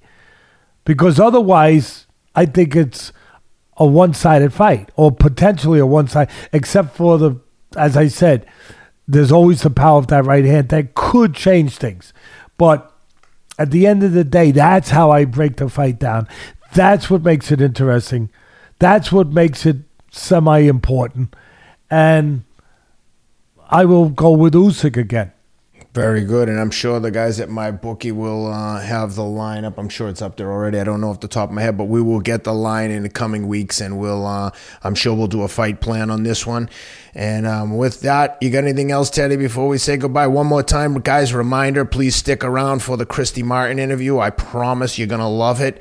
Um, you got anything else, Teddy? Before we kick into um, the Christy Martin interview? No, watch it. That's what yep. I can tell you. Do yourselves a favor. Watch it. And with that, please enjoy this interview with the great Christy Martin, coal miner's daughter. Welcome to the fight with Teddy Atlas, presented by Dynamic Striking. I'm Ken Rideout, joined as always by the voice of boxing, Teddy Atlas, and today's very special guest, the coal miner's daughter, newest Boxing Hall of Fame member, Christy Martin. Christy, how you doing? I'm well. That sounds pretty awesome, doesn't it? yeah, congratulations. Yeah, it sounds Thank awesome, you. and every bit of it earned. I mean, you know, anybody you would think that gets in the Hall of Fame earns it, but uh, your your past, your record, you really did earn it. I mean, I'm very happy for you. And Thank uh, you. Really, I, I, you're a pioneer in the sport of women's boxing. You really, truly brought women's boxing, you know, out of the shadows where it was thought of as a circus type, you know, sideshow, quite frankly, back then. And you legitimized the sport. Uh, you, you really did. And you, you now have this book, uh, Fighting for Survival. The, you know, your story, you just got into the Hall of Fame. Uh, it's, it's terrific. You deserve all of it.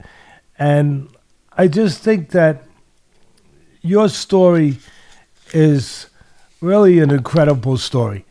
And, you know, the book makes it very clear that you might have started your boxing career around 1989 uh, or so, but you were you were already fighting basically your whole life. So, without any further ado, Christy, introduce the people out there who may not they may only know you as Christy Martin, you know, the most accomplished and famous women's boxer of all time. I mean, Laila Ali is up there in that area uh, too, but in that company. But as far as what you've done for the sport, and as I just mentioned, a pioneer of the sport, but for the people out there that don't know your story, introduce them to Christy Salters, uh, as as Ken said, the coal miner's daughter and who, who she was and who she is. Well, Teddy, you're right. I, I, I, really feel like I've been a fighter all my life. And in the book, Ron, Ron Borges did a great job putting all the words together and making a, a great story, I think, of my life. Um, and the underdog story, Teddy, you know, coal miner's daughter, small town in southern West Virginia where everybody knows everybody. Um, you know, there's my little my little town was one mile long I mean, the, the, next big city, the next so-called city, had one traffic light at the time. Now it doesn't even have any. Um, so, you know, you're always fighting. You're Population always of 283, correct? Was that population? 283. Yes, yes, sir. Go ahead. Yes. Go ahead. Yes, yeah, and yeah, yes. And at the time, I mean, growing up, so my grandparents, one set of grandparents lived like three houses up from me. The other set of grandparents lived half a mile from me. So, you know, everybody knows everybody, lots of family. So if you get in trouble, everybody knows. Everybody's telling your mom and dad what you do. Some of that's good, Teddy. Some of that's good. Um, but but with that, as we, you know, went through the book, and I was a loved sports, but I was also hiding my true sexuality. So with with that, and with everybody, such a small town, everybody knowing everybody's business, it was it it, it makes you a it makes you a, a, a hider, a fighter. You know, you're you're fighting to to hide, and so that was a big struggle. Uh, you know, when I was very young, when I was about six years old, I had a cousin come from North Carolina come up to visit us and uh, sexually abused me, and so so that I kept hidden because I this is this is at that point I was too afraid to tell my dad. Uh, I guess I was afraid of what he would do to him, and then I um, then I kept hiding it because I didn't want to cause a rift in my family. And that's been my life. I mean, that's how I am. Like I always try to make everybody else happy. I know a lot of people that know me as the fighter, the boxer, you know, they think I'm an arrogant ass, but I'm, I'm I might be an ass, but I'm really not that arrogant. Um, and and and I tried to look out for other people, and that's what I did. I tried to keep a lot of things secrets, to make everybody else happy and then um, then I get married. I get into this relationship with Jim Martin, who was my boxing coach, my trainer, my husband, my drug supplier, and most of all, he was my abuser, and he abused me from day one, really, um, because he told me, "I'll kill you if ever you leave me," and that's what I heard for 20 years. And at first, you know, I was young. I was 23 or 24 years old, and you kind of laugh it off, like hey, nobody's going to kill me. But but somewhere along the line in that 20 years, I realized that no, that's the way it's going to end. He's going to kill me. And and I just got to the point in my life after being addicted to cocaine and and and actually seeing myself in the mirror one night and and thinking, oh my God, you look like an addict. I'm like, no, you don't look like an addict. You are an addict.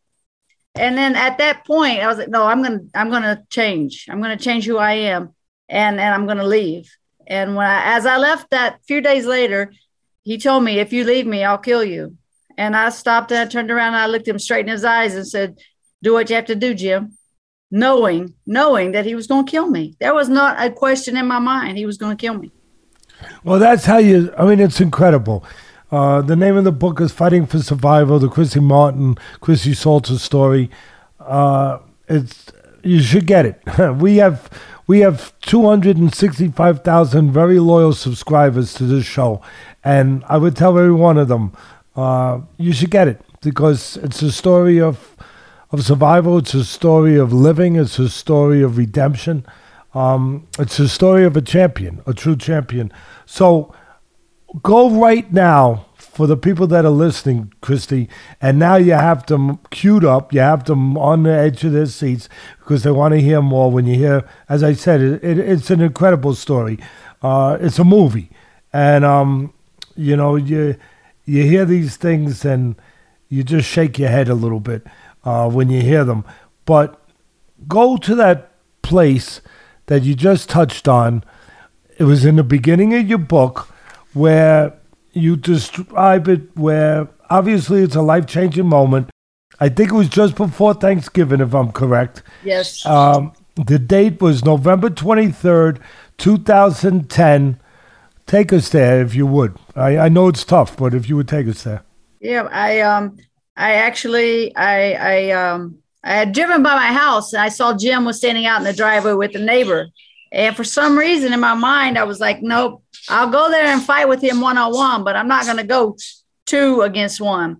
So I, I, went and I actually told some of my very good friends, I was telling them goodbye. They didn't know that, but I went, I stopped a few places and I was seeing them and, and, um, and what I was telling them was goodbye. And then the last thing I did, I made one phone call to a, my best friend at the time. And I was just like, you know what, Donna, uh, I have to go. And she said, please don't go. He's crazy. Don't go there but I, I had to because Teddy, I wasn't going to run the rest of my life. You know how I, I how I was a fighter. That I, I'm not going to look over my shoulder for the rest of my life waiting on this guy to come kill me. So he's either going to he's going to get his chance right here. You're either going to kill me, and I'm going to be done, or I'm going to live through whatever you have to offer. And that's the attitude I went in with.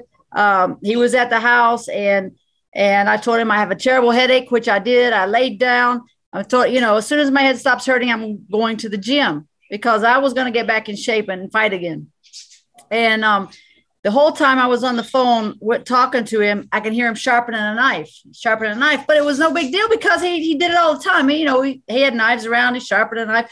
But this time he stood right out in front, right by the bedroom door, sharpening a knife, calling people, tell them I was a bitch and I was a lesbian and I was this and I was that. And then finally, he came in and I was on the phone putting my shoes on because my head's still hurting, but I'm like, I'm going to go for a run. I'm just going to run until like my head explodes. I don't care. I have to get out of here. And so I'm putting one shoe on. He's standing in front of me. I'm talking on the phone and, and um, I said, I have to go. He said, I have something I'm going to show you. And me, because I'm, in I'm, I'm already in the frame of mind. I'm getting back in shape. I'm going to fight again. I thought he had a boxing contract and he kept putting his hand behind his back, behind his back. And finally, I looked and I saw he had a knife stuck down in his shorts. And when I saw that knife, I said to him, What are you going to do? Kill me. And it was like instantly, bam, bam, bam. He started stabbing me. And um, he, the first, the first stabs, I didn't really realize, even though I had seen the knife, I didn't realize that he stabbed me until the fourth one. It went through my breast and then like blood went everywhere. And I'm like, I'm like, you stabbed me. And then um, then I tried to kick him away from me. When I tried to kick him away from me, he cut my calf muscle almost completely. It was just hanging on my leg. And we fought, we struggled. I tried to get away from him. Um, he, he got me down the floor. He's pistol whipping me. He's banging my head into the into the dresser. Um, and I told him at that time, I was like, I mean, I don't know. Are we are we bleeped out? Can I say what I said to him? Yep. I, I said, motherfucker, you cannot kill me. And I meant it, just like the sun came up today. And and um, you know, he he hit me some more. And finally, uh, I felt a gun in his pocket. And when I felt the gun in his pocket, I'm like, I got to get that gun from him. I got to get the gun. But I couldn't. I wasn't strong enough. So, you know, I'm a West Virginia girl, so I understand if you kick out the clip, eject the clip, you know, I, he would only have one shot at me. So that's what I did. I was able to get the clip out, knowing he had one shot, but I was like, well, you got one shot, you know, in my mind. That's it. So he left. He stopped. He stopped beating me up and stuff, and he he kept walking in and out of the bedroom. And at first, I was like, I could hear my lung gurgling. I'm knowing so I'm going to die. I mean, my lungs punctured, and I, I'm like, please, I'm sorry. You know, I tried all this stuff, like being nice, and then I realized he can't let me live. He can't let me live because I'm going to tell somebody he did this to me. So then I just, you know, I just told him he's a piece of shit. I've always hated him, da da da, all those things. And finally, after about 45 minutes or so, he came in, he stood at my feet, he took the gun, and I told him, You don't have the balls to shoot me. And he shot me with my own nine millimeter, uh, missed my heart by about three inches. And um, I, I just prayed. You know, I just prayed at that point. I said, God, please show me some way to get out of here and that's that's what happened. I heard the shower water turn on, and when I heard that water turn on, I knew that was God telling me get up and get out. And I, I got up. I took my car keys.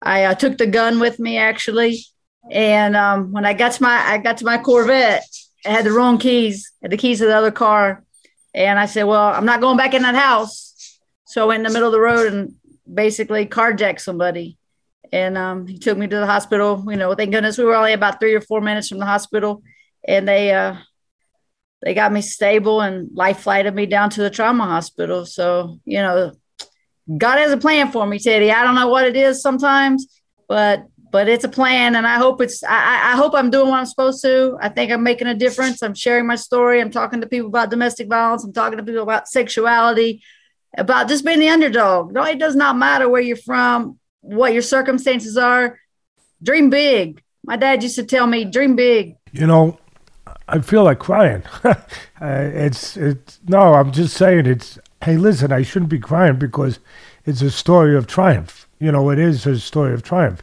In the end, I think that it sounds like a victim story, but it's not. It's a survivor's story. It's a winner's story. Um, it's a story of a true fight. What do you fight for? You know, it doesn't have to be in a ring. Right. What do you fight for? And it's a great story. I hope everybody goes out hearing this from Christy herself. I hope everyone goes out and buys this book. It deserves to be read, and um, it hopefully it can help people. That's how I look at it. That it can help others. For I don't sure. know how you look at it, but I would think you might look at it the same way. Absolutely, and and you know I know that you have uh you know hundreds of thousands of people listening to you that are a lot of them and the majority I'm sure boxing fans. But this this book is uh it, it, it's not a boxing book really, as you just said. It's it's the boxing is the backdrop. It's got some good boxing stories in there. We talk about Don King, we talk about Mike Tyson um, but it's a survival story. It's an underdog story, and it's a to me, it's a it's a fighting story. It's not a boxing fighting story. It's a life fighting story. Keep fighting, and you you know, only good's gonna come if you just if you lay down. You know, you lay down. There's no need to lay down. Keep fighting. Where is he now? I, I would imagine he's in a penitentiary, but um, well, tell us if you can, what happened with that as far as the court process? Right. So after we went through the trial, um, he was sentenced because it was in Florida. Thank God. He was sentenced to 25 years, day for day, no time off for good behavior, no nothing. Um, does not matter what happens, he will not get out for 25 years. And at that point, he will be, I think he'll be uh, 92. Even though in my mind, I'm like, that son of a bitch is going to live to be 92 so he has one more shot at me. Um, we'll see. We'll deal with that. But it, so it's been about. When he gets out, you can break his hip for him. yeah. yeah. Thank you for that, Ken. I, am hoping that, you know, I, and I thought to, to be, this is terrible, but, um, I, you know, I hope he lives 24 years and, and, uh, you know, 24 years and 10 months, you know, right there when he's almost ready to get out. But, Christy, you're a special person. Um, the fans out there, they they love you. We love you. Um, I want you to now take us to the beginning for all the fight fans out there. the beginning of your boxing career. Um, you had an unbelievable boxing career. Um, how did that start? And take us through some of that, please. Yeah, so in the beginning, it's the craziest thing, Teddy. I was, uh, you know, I was in college and and decided I wanted to do this tough man contest because growing up, I'm in Southern West Virginia. We don't yeah. have, you know, we don't have any major league sports teams here. We don't even have boxing. We don't. I had never been to a live professional boxing match, but I had been to the tough man contest. And for whatever reason, I thought this will be the coolest thing. Like, like they need to add women to this, so I can, I can, I, I want to enter. And uh, I kept telling the promoter, "Come on, do the women's category, do the women's category." And finally, one year they did, and I'm sure was probably the first one to sign up. And just uh, who fights in the tough man contest? You know, it's those guys that think they are tough, and they they're not. uh, and the same thing with women. I mean, at least I was an athlete. I was playing basketball. I played basketball through high school. I was playing in college, uh, so I was an athlete. Uh, but I wasn't a fighter. And thank God that Christy Salters never ran into Christy Martin because Christy Martin would have beat the shit out of her. I mean, it would have been embarrassing. It would have been terrible. She would have hurt Christy her. Martin. Christy Martin will beat the shit out of most people. Period. it was. A, it would have been bad, but you know, it's sometimes ig- ignorance is uh, what is that? Ignorance is bliss. Or you know, um, I just had no idea. I had no idea how serious how serious boxing is. Well, you you were supposed to be the first woman's one million dollar uh, woman's purse. Uh, you were going to fight Lucia Rijker for a million dollars was the purse, I believe, and she wound up with an injury. I think it was an Achilles, I'm not sure, but she wound up with an injury before the fight, so the fight never happened. Now take us to that because obviously that I mean that moment that must have meant I mean, uh, that's talked about a life changing moment before in a different way. That's a life changing moment in a positive way that you were on the the verge of. Can you take us to that and what that meant to you at that moment? I mean, at that particular moment, that was the fight that you know everyone in boxing, especially the media guys, you know, everybody had talked about Lucia Rijker, Lucia Rijker, and that I had dodged her. This is what I know. This is what I know for fact. Don King tried his best to sign her to make the fight. If she wanted to fight me, she knew that she had to sign with Don King to make it happen. She would not. She would not sign with him for that one fight. That's it. Uh, had she beaten me, then she would have been the girl. She would have been the one making the money. She would have been the one fighting on all of King's big cards, but she did not. So finally, Bob Arum's going to put the fight together in conjunction with the the uh, release of the DVD for Million Dollar Baby that Lucia Rijker was in. Um, one week, I'm about to get on the plane. The day I'm about to get on the plane, I get a call from from Miguel Diaz from Top Rank, and Miguel said, "Fights off." I mean, what what was I supposed to say? I said, "Miguel, you're you're kidding me, right?" he's crazy. I'm, I'm a business person. I don't I don't joke about things like this, which of course he wouldn't but how, what what else was I supposed to say? I mean, well, I wasn't just going to say, well, okay, and hang up and, and be done with it. And like, okay, it's a million dollars that I'm in my mind counting on, and it's it's gone. And yeah, so I was disappointed. And, but the whole thing is, Teddy, you know, after all those years and all that talk about Christy wouldn't fight Lucia, Christy wouldn't fight Lucia, Christy had signed, Christy was in the best shape of my life. And I wanted to fight so much. I even called her people, Lucia's people, directly. A few weeks later, are we going to reschedule this? I, will do it for. I, I, at that point, I didn't care how much money. It was a statement from me. Never, never, never was it even ever talked about again, considered again. Nothing. She, the fight was never talked about. Well, you I this is how I feel, but I I wanted your feelings on this. You sort of paved the path for. Well, we already know you're pioneering the sport. You paved the path for women to go to other places that you never thought they could go to at that point in your sport.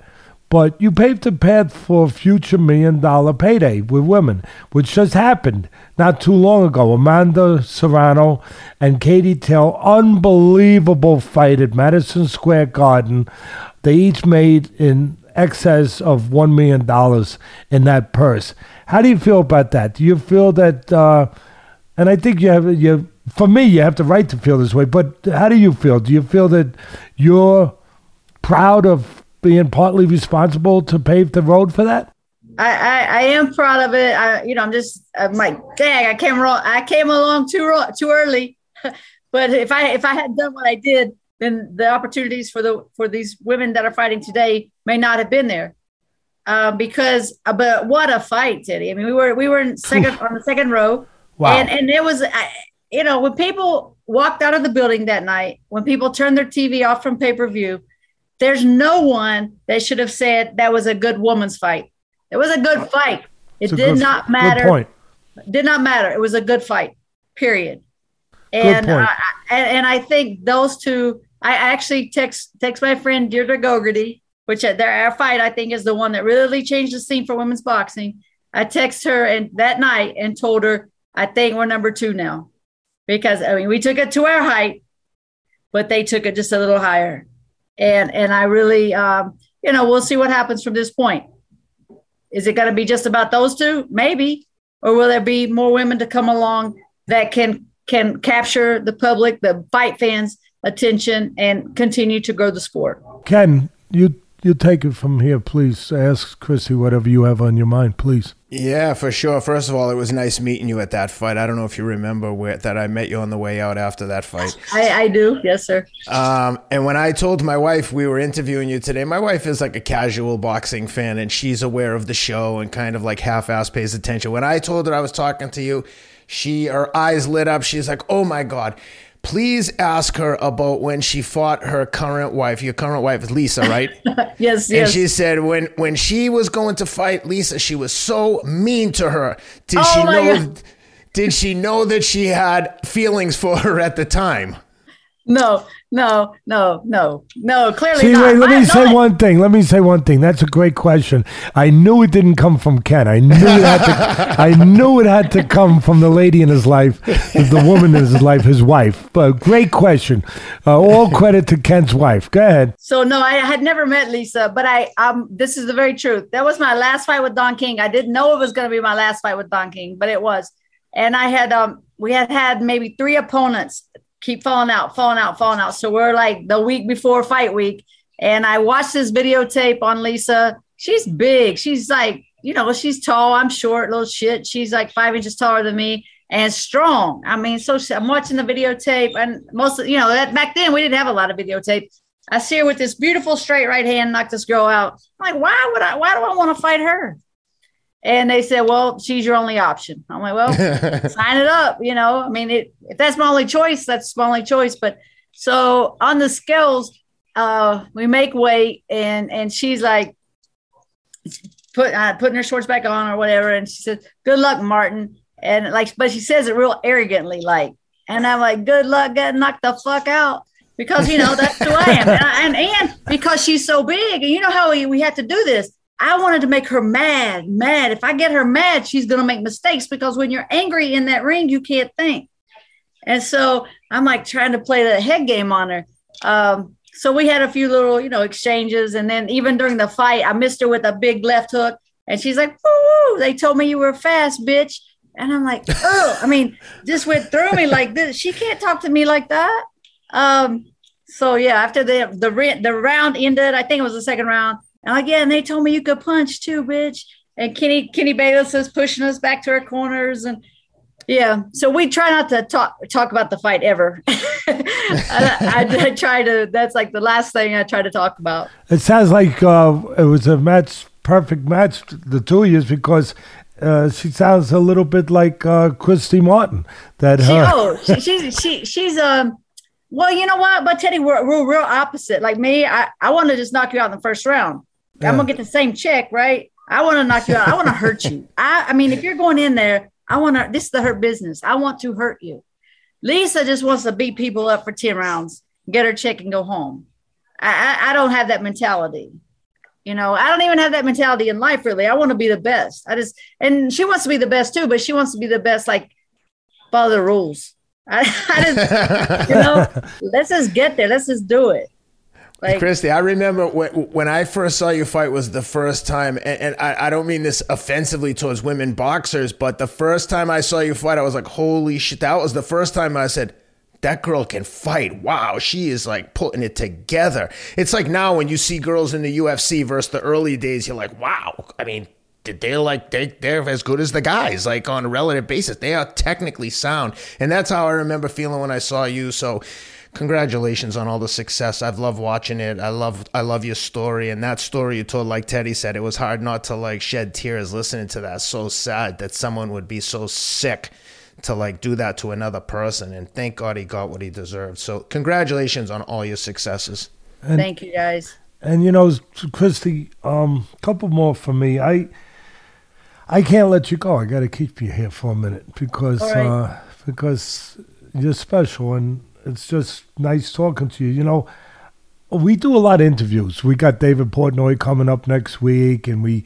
we we got all these two. But for me, honestly, this is one of the nicest, best ones that we've ever done. It really is.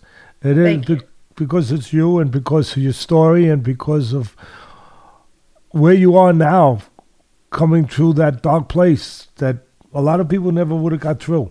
They would have um, fallen. Either they would have died, or they would have went to drugs, or they would have, you know, plenty of excuses would have fit in there to say, and who would have argued with you that hey, that's enough. But you never said that. And again, that's why I think this is a story to teach people, uh, to help people. My question now is, what was harder, knowing that you've told the story that you've told so far, with people up to speed on, on Christy Martin, Christy Salters, what was harder, facing your opponent in the ring back then, or looking in the mirror when you were carrying all the stuff you were carrying? I mean, it's enough to get in the ring and face somebody. That's a hell of a tough thing, one of the toughest things in the world. But to get in there when you were hiding so many things, um, what was? Well, did you ever think of it that way? Was it harder to get in the ring and fight, which most people would think it is, or was it harder to look in the mirror and say, "Who am I?" You know what? That's a that's a great question, Teddy. But I, I I believe, I really, really, truly believe that the way that I fought, the aggressiveness, the the anger, the the one I hurt that I had, I really do believe that was that was a product of holding everything in and and seeing that person in the mirror and not really knowing how to deal with that person because the very very truth is the very honest to god's truth is I had to. I tried to have two fights after um, Jim shot me and and all the you know left me for dead, and well I lost them both. One of them to Mia St. John, who we all know can't fight, but I had had a stroke. I, I can give you a But she could reasons pose for Playboy, though. but she she could pose for Playboy. She and and um, I really believe that the fight was gone. Like so so that person that was in that mirror hiding and holding in the fact that I'm in this terrible uh, domestic violence, not physically abusive often, but mentally and emotionally abusive relationship. I was holding all that in. It made me so angry. And I mean, in the ring i could be that person though because you can you can you can be that aggressive person in the ring and it's okay but after everything happened and i got to the other side of it it was gone it was gone so that's I, hopefully that's the answer you know I, I because when that person in the mirror changed the person that went in the ring changed I think boxing can save people. I, I do. And Absolutely. It's, it's me. Absolutely. And I think it saved you probably. Um, was there a point in your life, in your career, when uh, boxing became the only place? This is going to sound crazy to a lot of people because it's a dangerous place. But is it was it the only place you were safe? Absolutely. It was the only place I was safe. Look, it, as In a much as people might think, there's rules though. There's rules in there, right? When Right, you're, you're everybody, you have on the same gloves. You have on, you know, there's there's a referee in there. There are rules. There are rules in there. Uh, out here in the real world, there were no rules. I mean, I could get treated as shitty as as somebody wanted to treat me. There's no rules. Not not really. I mean, no, boxing definitely saves lives. It saved my life many times. Um, and that's what I, I work with now with domestic violence and Christy's Champs, my nonprofit. We we uh, we we work to put computers in local boxing gyms. We bring in tutors, we bring in mentors. We really try to set up where kids can box if they want to when they come in there, but they can also just come use the computers, come and talk to somebody, come and just have the tutors with if they need help at school, whatever it is. Just this is what I did when I had my gym in, in Florida. I used to, I remember I, I hugged those kids every day when they walked in and I hugged them before they left. And I, in my mind, I'm helping them. But as time went on, I realized they were helping me. Um, so hopefully it goes both ways and, and we can make a difference with these kids with Tr- Christy's champs right now. Well, one thing I want to say that you just brought that up. I run a I run a charity foundation for 25 years. It's called the Dr. Atlas Foundation, and um, we're gonna we're gonna send you five thousand dollar check uh, to help you with with your foundation. Thank you so much, Teddy. Yeah, we'll we'll get all the information. Robert get it from you, um, and Fred. I know you have a great PR person, Fred Sternburg. There, um, we'll get it, and we'll get that check out to you so you can you can help some people and uh, do that good work that you're doing. But let, let's just keep working together, Teddy. If I can come up there and do anything with you, I mean, we have to. So many people are against boxing, but they, like you just said, they they have no idea how boxing has changed and saved so many lives. My last question. Um, Ken started it with this, the introduction. 100%. You're a coal miner's daughter from Itmann, West Virginia. As I said, 283 uh, population.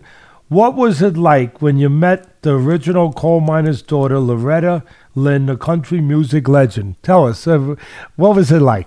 Let me tell you, Teddy. okay, so as you know, I mean, I was promoted by Don King, so I was, I made it. I feel like I made it to the top of the boxing world, and on that journey, I met, I met so many famous, famous people, whether it be movie stars, athletes, uh, you know, music people. I met so many different superstars. When they brought me in to and sat me down at the Loretta Lynn concert right in front of her, front row, middle seat, I started crying. And I'm not that person because I'm I, I try to be the tough guy on the outside. I don't want people to think I'm ever weak. So I started crying. I'm like, oh my God, I couldn't stop. I mean, I never had had that kind of emotion. I had never had that kind of awe about being with somebody and so so i got to meet her and then afterwards after the concert she took me onto her bus and it was the same thing i'm like i'm trying to get away from her but she was so cool she just kept wanting to sit there and talk and i mean i would have stayed all day i would have stayed all week um, but she was just so awesome and then the hall of fame pulls off what they pulled off i don't know if you got to see it but when they did my uh, announcement they said christy uh, we have one more thing for you and it was a congratulations from Loretta Lynn. And so it, I was like, oh my God, you people, because you're, you know, oh, it was, it was, it was Saturday night at the dinner. And so all those people there, there, of course, are not from West Virginia, Kentucky. They don't understand what West Virginia mean or what Loretta Lynn means to us. Um, I, I just told him I had to step back to the mic and said, "You guys just have no idea what what she means to to us." So, what a beautiful, beautiful. And she's like ninety one years old. She's she's she's ninety one years old. She has had to cancel a few of her concerts and things. So to get that was just.